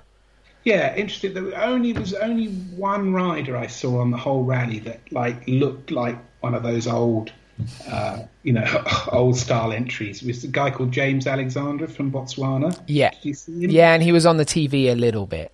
Yeah, so this guy is like he's finishing. He was the only one who's like finishing at night, coming in at God knows what time, looked like hell, uh, and he did it. You know, the guy was obviously had huge resources, mental resources to mm. carry on doing what he was doing. But the the thing is now you go to the Malle Moto class, which was supposed to be the you know the the the the, the engine for that adventure rider thing. Yeah. But they're all in their country they come from. They're all top riders. Yeah. They're all riding KTM's, you know, so the the the main level of the maintenance they're having to do, as long as they don't really trash the bike, is quite limited. You know, it's yeah. filters and oil kind of thing. You know, you've got that couple from Spain that are riding Yamahas. That it's like that looks a bit of a struggle. Um, you know, and you have to, maintaining a Yamaha is not as straightforward as maintaining a, a, KTM. It's at least twice as much work a night. You know. So, yeah.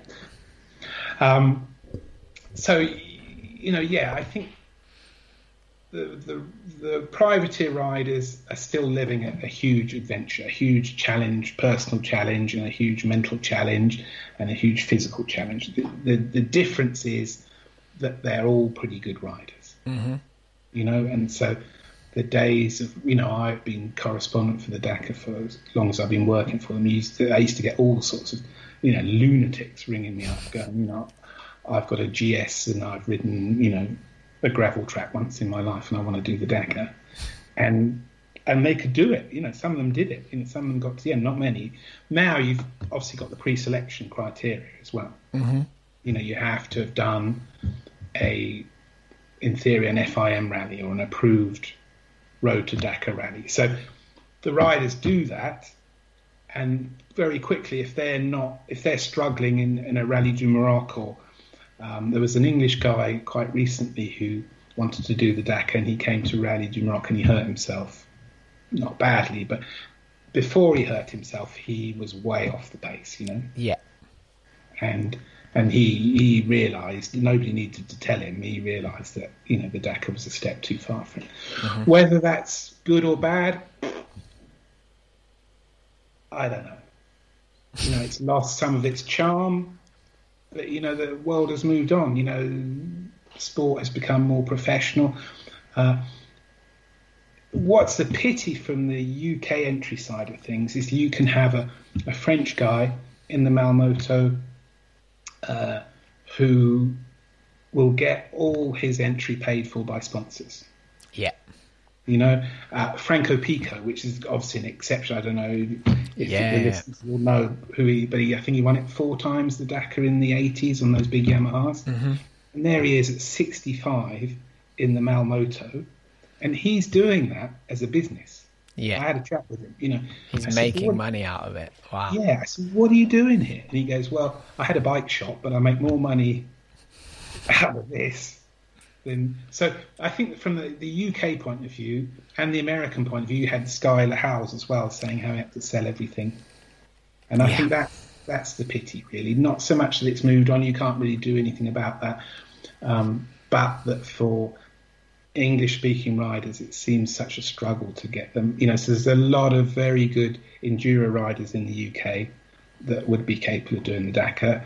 Um, who just can't get the funding, you know, and if they lived in another country, they could. You know. Yeah, well, the UK at the moment. Uh, I mean, most of most of our listeners don't follow enduro, but the UK at the moment has two of the best dirt bike riders in the world. You know, yeah. the last five world championships have been run won by British riders, and they're they're the level of enduro in the UK for some reason. I'm not really sure why, in spite of all the circumstances that we have here are is phenomenal. Holcombe and Freeman are are on another planet, and and I have no doubt when you watch Steve ride, especially that he could make that transition fantastically well. He's prerequisite built-in rally rider. He's six foot. He's strong. He's thick. He's an incredibly good big bike rider, and I think if you and he's fantastic in the sand. If you made that transition, he he could be a, a Daniel Sanders level in his first one. Do you know? Yeah. But yeah. the like you say, even even for Knighty this year as a legend of our sport, him getting to the Dakar is something that you know he had to front and pay for himself, and it was a big a big effort from the community to get him there. Do you know? I've yeah. I've never yeah. seen anyone fund a Kickstarter campaign like that, and he, he's managed to, but by the skin of his teeth. And by the skin of his teeth, and yeah, and you know, and and you've got other riders that you've never heard of in, in over in the Malle Moto class. You're making uh, money.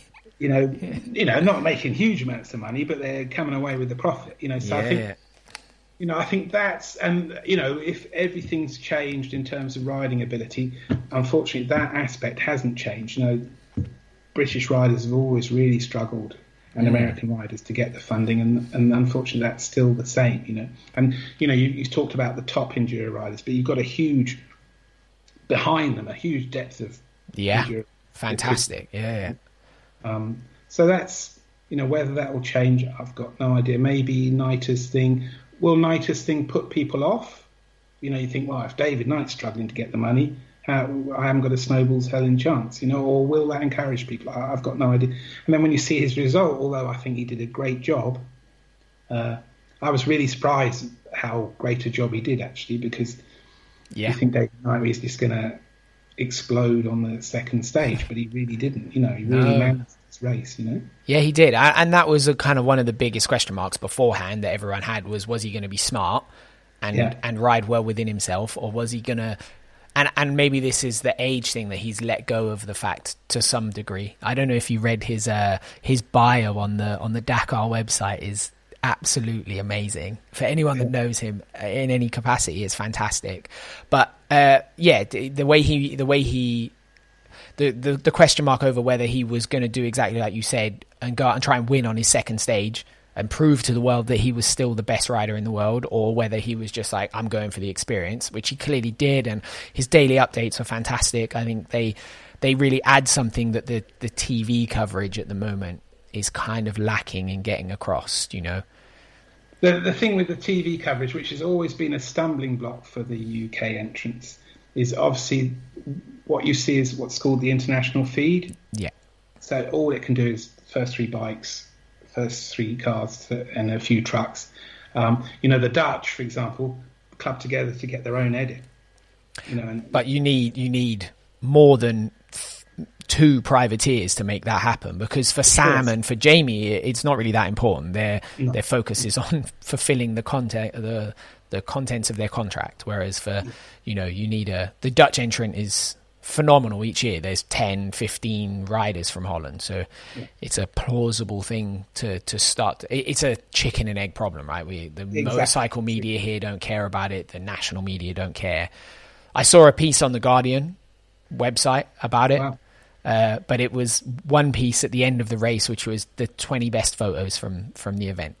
Yeah, it's great that it's in that paper, but why is it not every day? Is the kind of I suppose my question. But that's well, a deep a deep rabbit hole to go down of, of yeah, solving that problem. It's, it's, a problem that's been, you know you've had what you've had over the history of the Dakar in the UK is little peaks of interest Mm-hmm. You know, uh, when you and your dad did it, I think there was a little peak of interest, mm-hmm.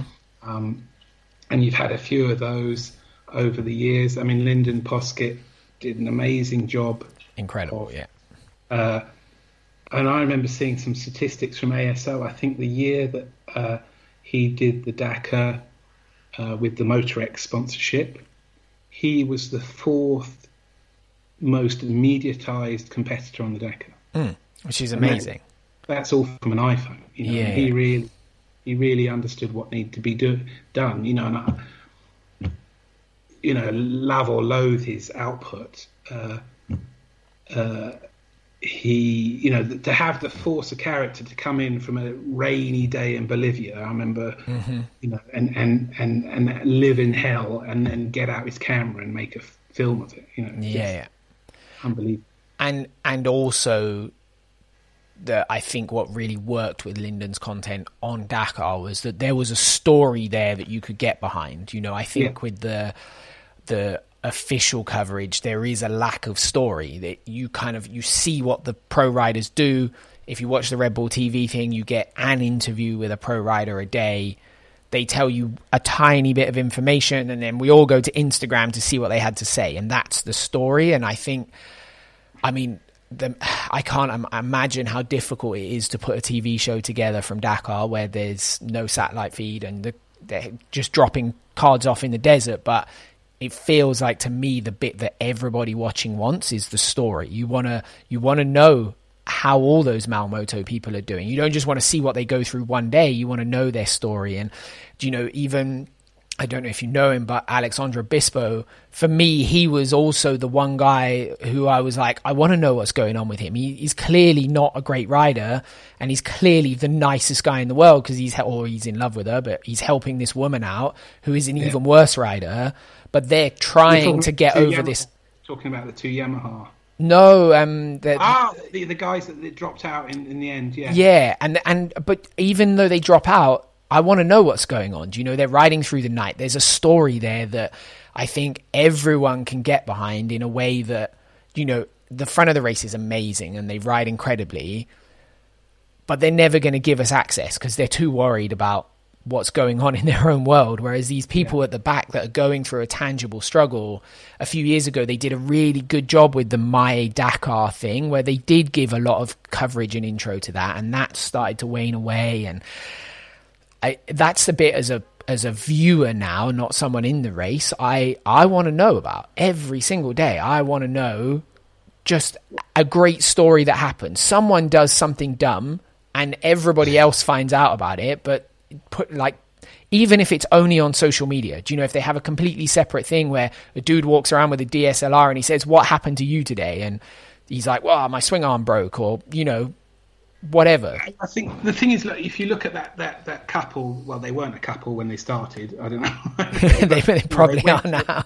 they went yeah, they went through a lot together. It was interesting how the mainstream media, if you like, the bivouac media, uh, latched onto it as virtually the only story of, of that kind. You know, yeah, yeah. so you know, and, and and we talked about you know now you've got good riders. The girl in that only got her entry through doing the Andalusia Rally, mm-hmm. and I think if the Andalusia Rally was obviously a rally apart that was set up by Castera to try and validate some rookie candidates. You know what I mean? And normally that wouldn't be a rookie candidate rally Level event. Yeah. you know, so she would have gone and done the Rally du Maroc and or the Dubai or something like that, and probably wouldn't have got a place. Mm-hmm. So that it's kind of like your pro- there's you know, and everybody's right in the Malle Moto. Everybody but like three riders is on a KTM. yeah. So the struggle is not really there. If you eliminate the people like those that couple, um, and they were on an EXCs, were they? I think. I think he rides a rally bike. I'm not sure, but yeah, it's yeah. So if you wipe out the, you know, if you say every every privateers on a, you'd have to have a really good reason not to be on a on a KTM, and there's the pre-selection. Then you're the stories that you're talking about are suddenly not that much in evidence. There just aren't that many. So here's a question, and they, it looked a little bit like they tried to do this this year. Uh, is do you think a bit like they would in Formula One or a bit like they do in MotoGP, they need to start to introduce some mechanical limitations to create almost to force this scenario where maybe you have a limit on how the engine works or because they did it with the tire rule this year to slow it down or to do whatever and it created a little bit of drama but maybe do they need to do that a bit to make it not harder in terms of riding but harder in terms of getting to the finish without a mechanical issue because the bikes are so damn reliable well, it's interesting. While I was there, because I was working with the federation, I got a little bit of insight. I mean, clearly the six tire rule didn't work. no, no, it didn't go down no. well. and the danger is, he didn't slow anybody down. The danger is that somebody hurts themselves riding on a knackered tire because mm-hmm. you know Toby Price proved just because he's got a load of zip ties around his tire, he's not going to go any slower. You know? yeah, yeah. You know, and, and if imagine if that tire just disintegrated when he was at 160 kilometers an hour. Yeah that's not helping safety at all. So I, would be very surprised to see that ruling again. What they are to, talking about is sealing the cylinder head. Yeah. So I think that will happen. The, the, the, problem is they got a little bit caught out by the rules because your piston change, you were limited on your piston changes before you got penalties.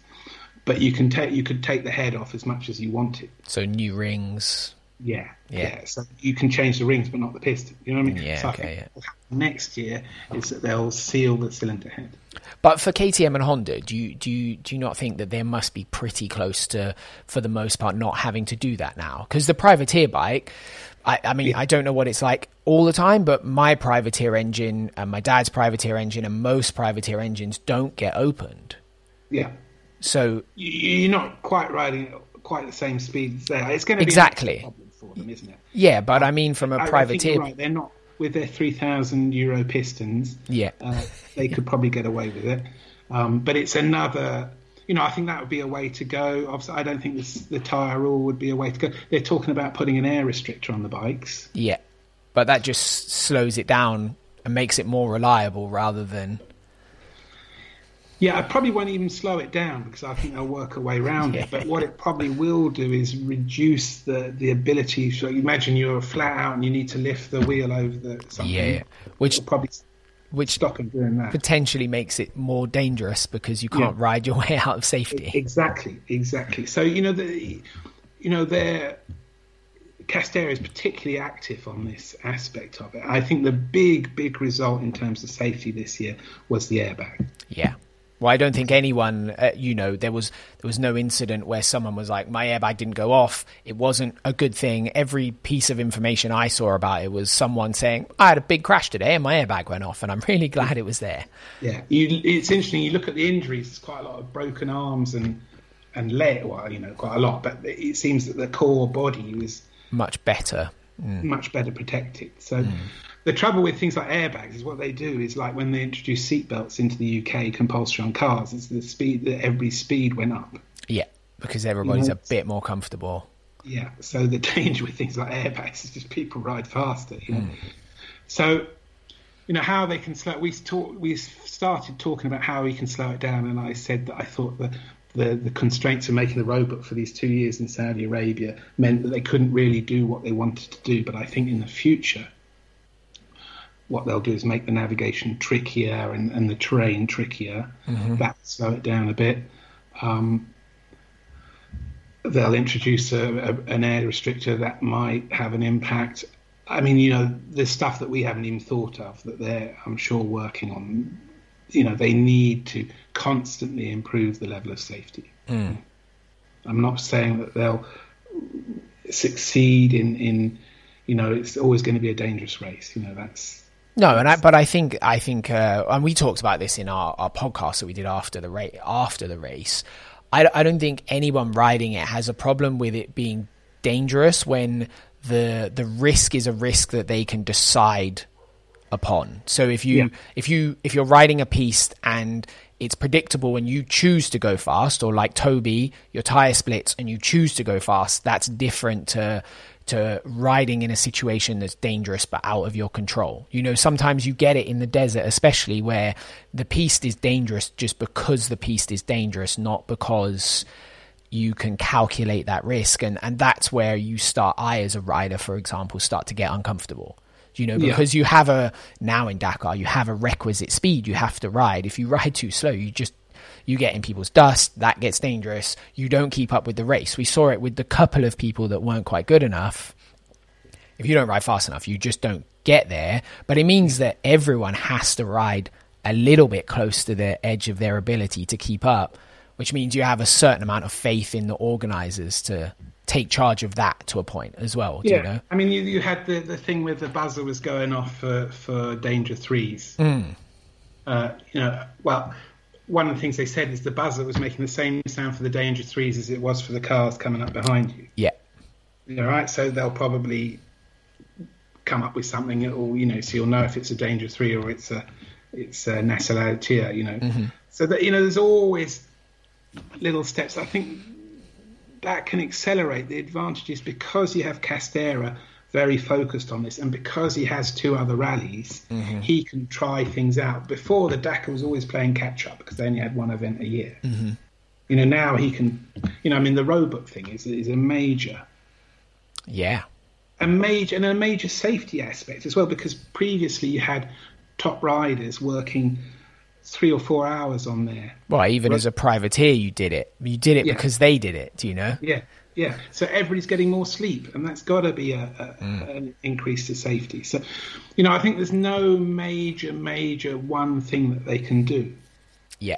But I think with Castera on the case, chipping away at it, um, and and with the possibility of trying out different things on other rallies, whether if they get something wrong, the, the danger is you introduce something at the beginning of the Dakar that and then you know the, after one day's racing, you realise that it's a huge mistake. yeah, oh, I'm you know, sure. which can happen. You know, yeah, for know. sure. It's so hard. You know, everybody knows what they're talking about. You know, when the the ride, when the organisers make a decision about safety, they obviously consult the the factory teams. You know. Mm-hmm.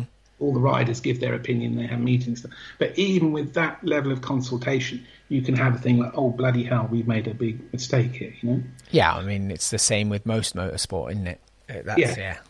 The advantage is now that they can, you know, if they make a big mistake on the Dakar and it becomes apparent on the first day, you're like, "Wow, this is going to be a nightmare for two weeks." You know, so the the level of risk they were prepared to take on making changes was limited. Now they could they tried out airbags on on the Andalusia Rally. Okay, it works. Boom, improve the algorithms a bit. Mm. You know, I, I think there will be continue to make progress with that.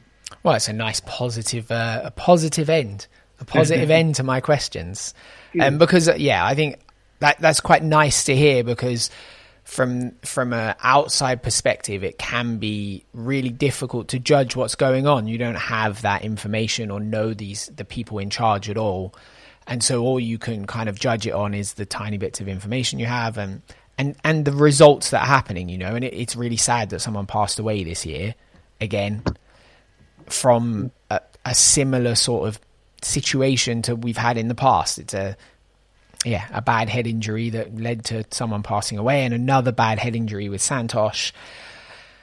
But it, it's quite encouraging to hear that the limitations of the situation are something that can be improved.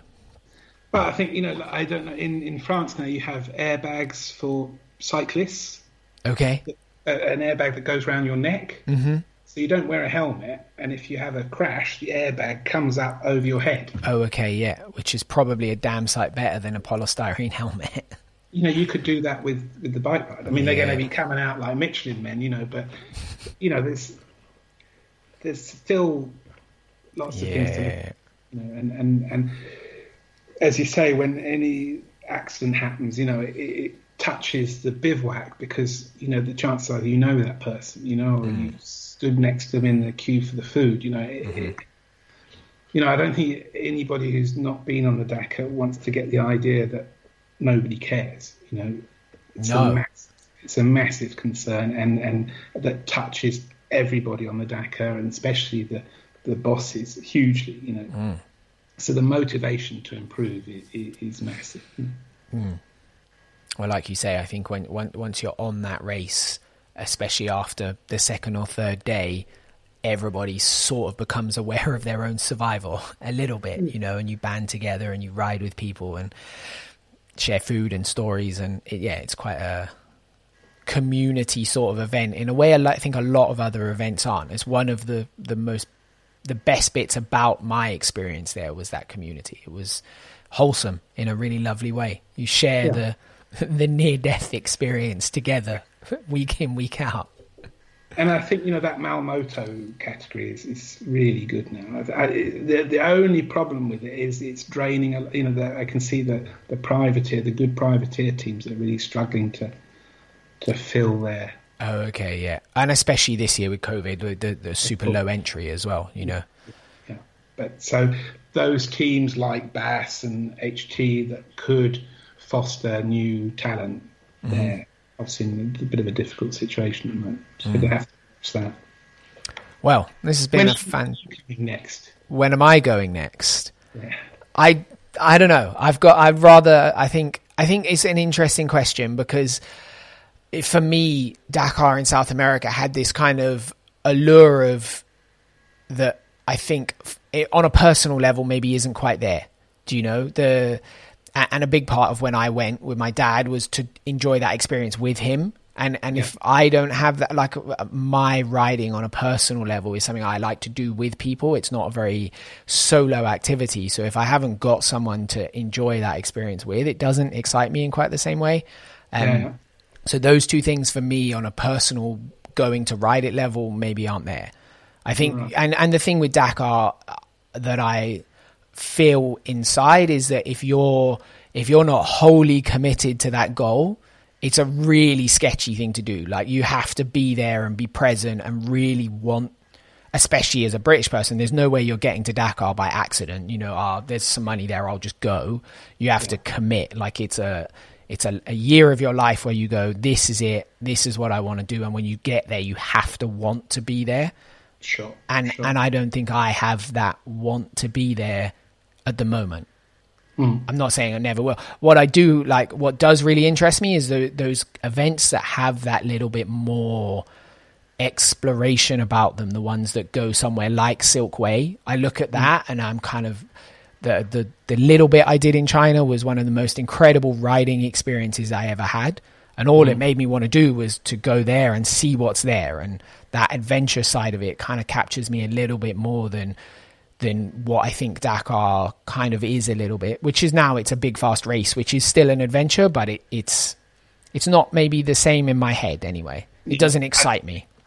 Ironically, I think you know the Saudi Arabia is has the terrain. The, yeah. You know, all riders are happy with the terrain. You know, uh, when the Silkway is is is, a, a, is you know I've worked on it twice. I mean, even from my perspective, stuck in the bivouac, it was a great adventure to go across, you know, and start in Moscow and finish in Xi'an or, you know, yeah. that was, I like that. I must admit, you know, everybody likes that, you know. Yeah. Uh, but, and ironically, uh, the Silkway is almost impossible for a privateer to do because of the con- logistical constraints of getting there and getting back. You know? Yeah. But, and yet, as you say, you know, I think it ticks a lots of boxes for for uh, privateer riders mm. in the adventure aspect. I think the other thing that was talked about a lot uh, this year on on the Dakar was where it's going to go next year. Mm-hmm. And you know, I think ASO are aware of the fact, although loops are much easier logistically to organise, the heart and soul of a rally is its itinerant nature. Yeah. You know, and so if you look at the South American was yours itinerant? The, the, the yeah, it was uh, Buenos Aires, Chile, Bolivia, back to Buenos Aires. Yeah, but it, you know, the, if you can do, I think a few of them started in Buenos Aires and finished, you know, on on the other coast. Yeah, you know, that is really ticking all the boxes. Yeah, the organisers, and I think uh, next year the rumours I heard, and this is nothing from Castera or anything like that, but the rumours I heard, the bivouac, radio bivouac, was talking about things like maybe starting in Dubai, going up into Oman, and finishing in somewhere in Saudi okay. Arabia. Yeah. So I think that would help the, the you know, the thing when you went to Africa, Africa was just basically scary, wasn't it? You know, yeah, it was mental. Yeah. Uh, not particularly welcoming, but you, you, were going wow, you know. And then you we went to South America, and South America isn't scary, but it has that fantastic atmosphere that I loved. You know? Yeah, it was amazing. Yeah. No, and, and and and and also stupid things like if you lost your toothbrush, you could actually go and buy another one. You know, whereas yeah. Well, and, and in a different way because there was this this uh, atmosphere around it from the general public. Crazy things happened. You'd be in the middle of a stage, and someone would turn up and be like, "Do you need a spanner?" And you're like, "Where did Yeah. you even come from?" Yeah. You know, and they're like, oh, "Oh, it happened to me and Dad one day where his bike broke down, and it's really late in the stage, and." And this truck turned up, and they're like, "Hey, man, do you need some help?" And they helped us pull the bikes apart, almost problematically. But they'd driven all the way from Bolivia, and we were in the middle of Argentina, and they were there hmm. with a toolbox, and and that kind of thing is that that makes that adventure for me. Do you know that kind of that environment? If you can create that, which South America, it's different from Africa, but it still had something that was ridiculous and unique, almost like a in a Tour de France style atmosphere. You know, you, you, Yeah, you yeah. mean you did every one there. You get up in the morning in Argentina, and there'd be five thousand people stood outside the bivouac cheering for no reason for people that that are irrelevant. In the, yeah, exactly. I'm like, you don't know who I am. Why do you care? But you know, the the hype and the enthusiasm around it and the environments were incredible for a rally. Do you know? Yeah, yeah. So I think you know Saudi Arabia's got the terrain, it's got the funding to do things like this, um, the ecological changes for the cars. Mm-hmm. So you know it's it's obviously it's got its drawbacks. Uh, you know we don't have we have very little contact with the locals. Mm-hmm. Uh, although I have to say it's, it was fascinating to you know I mean we were in a unfortunately in a COVID bubble. You know we weren't allowed out. You know we had a test before we left, a test when we arrived, and once we'd arrived and had our test, we we weren't allowed to mix with anybody. You know we weren't even allowed out the bivouac. Yeah.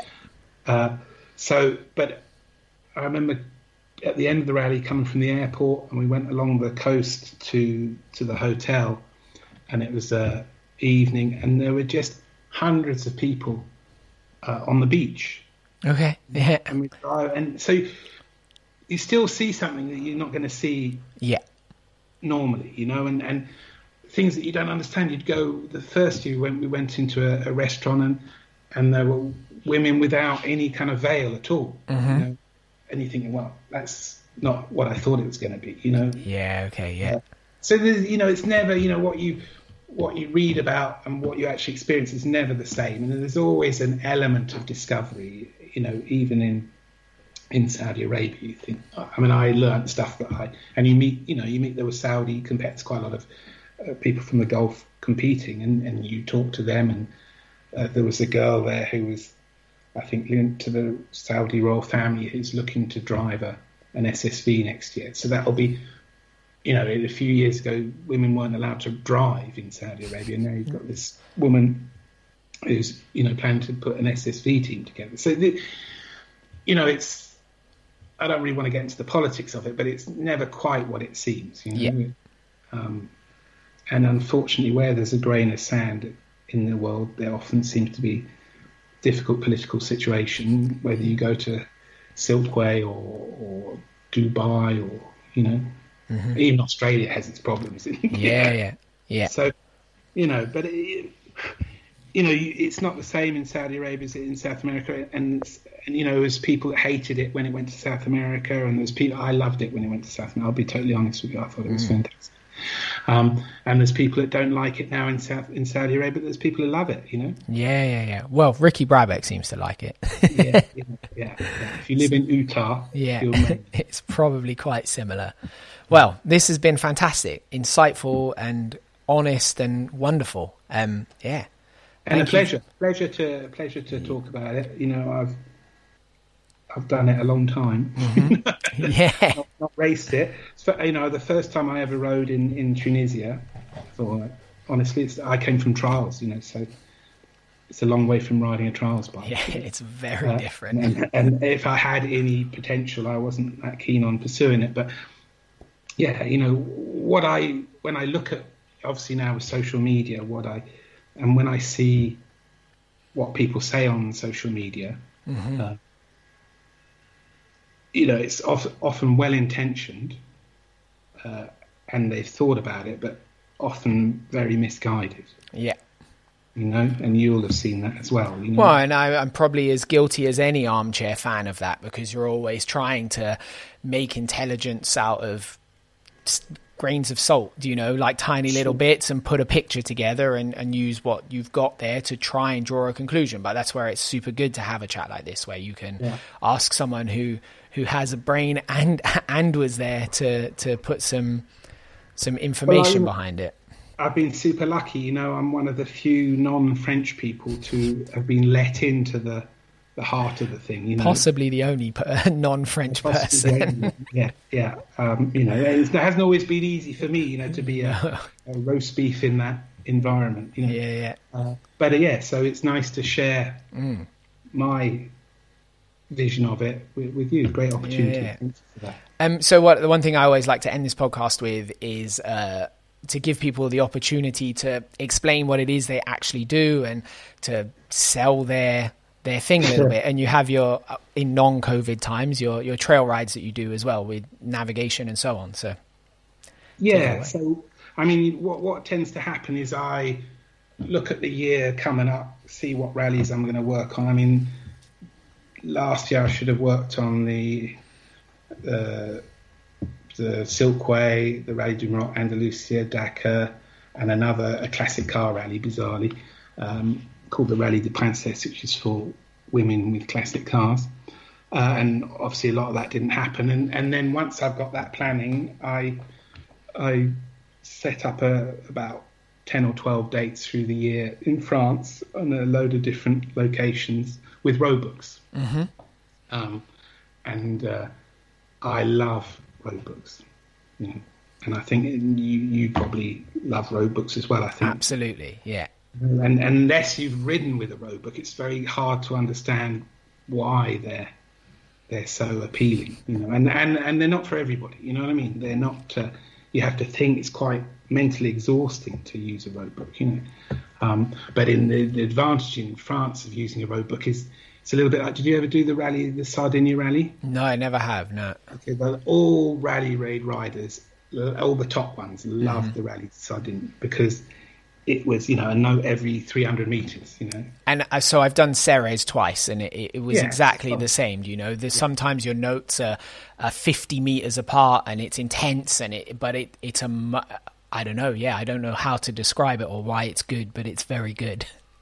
It's very good. I don't know why either. It's like a treasure. It just adds a whole different dimension to it. And, and the advantage for me, why I've, you know, I mean, honestly, it takes, you wouldn't believe the time it takes to make a book. No, I, especially in France, I can imagine it. especially in France.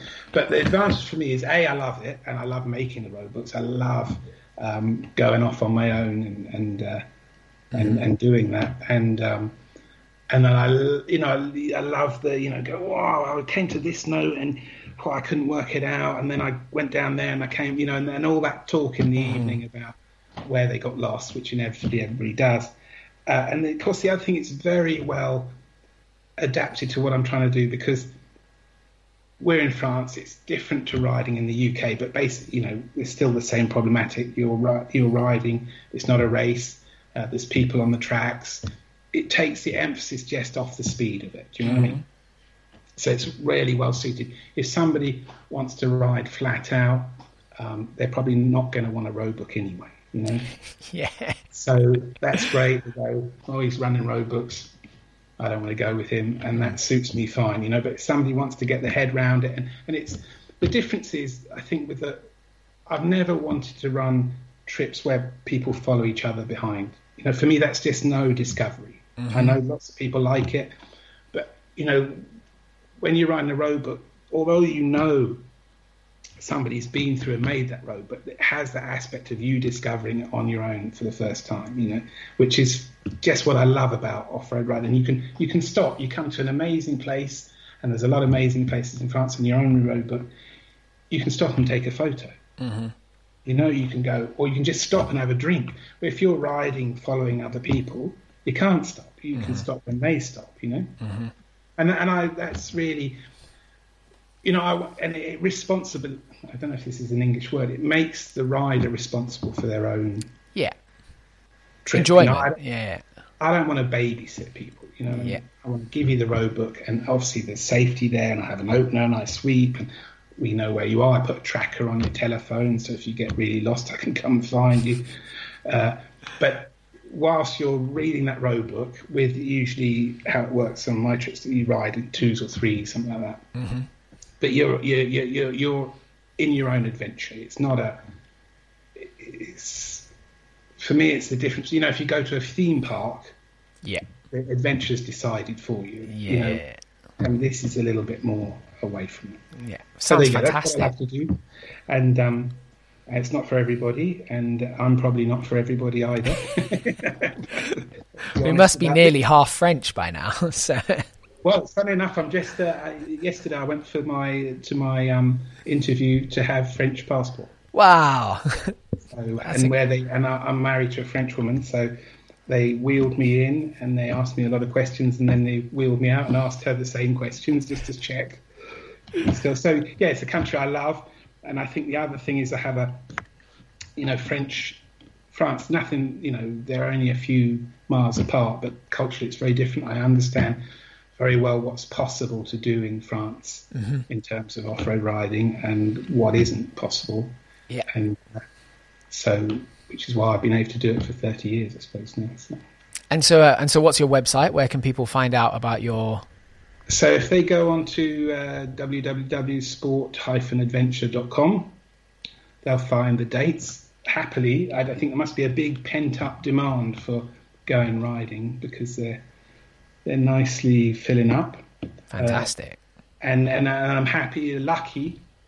The other thing is because I have 16 people running around, and me and an opener and a bloke in a van, I can't take 16 people who've never seen a road book before in their lives. It's obviously going to be a, a chaotic experience. you know. So where I'm lucky is I have a, you know, I think I worked it out last year, 87% repeat business. So Fantastic. in any one trip, there's only about three or four people who've never been with me before, and um, and my clients look after my new clients. So that's that's a relief for me.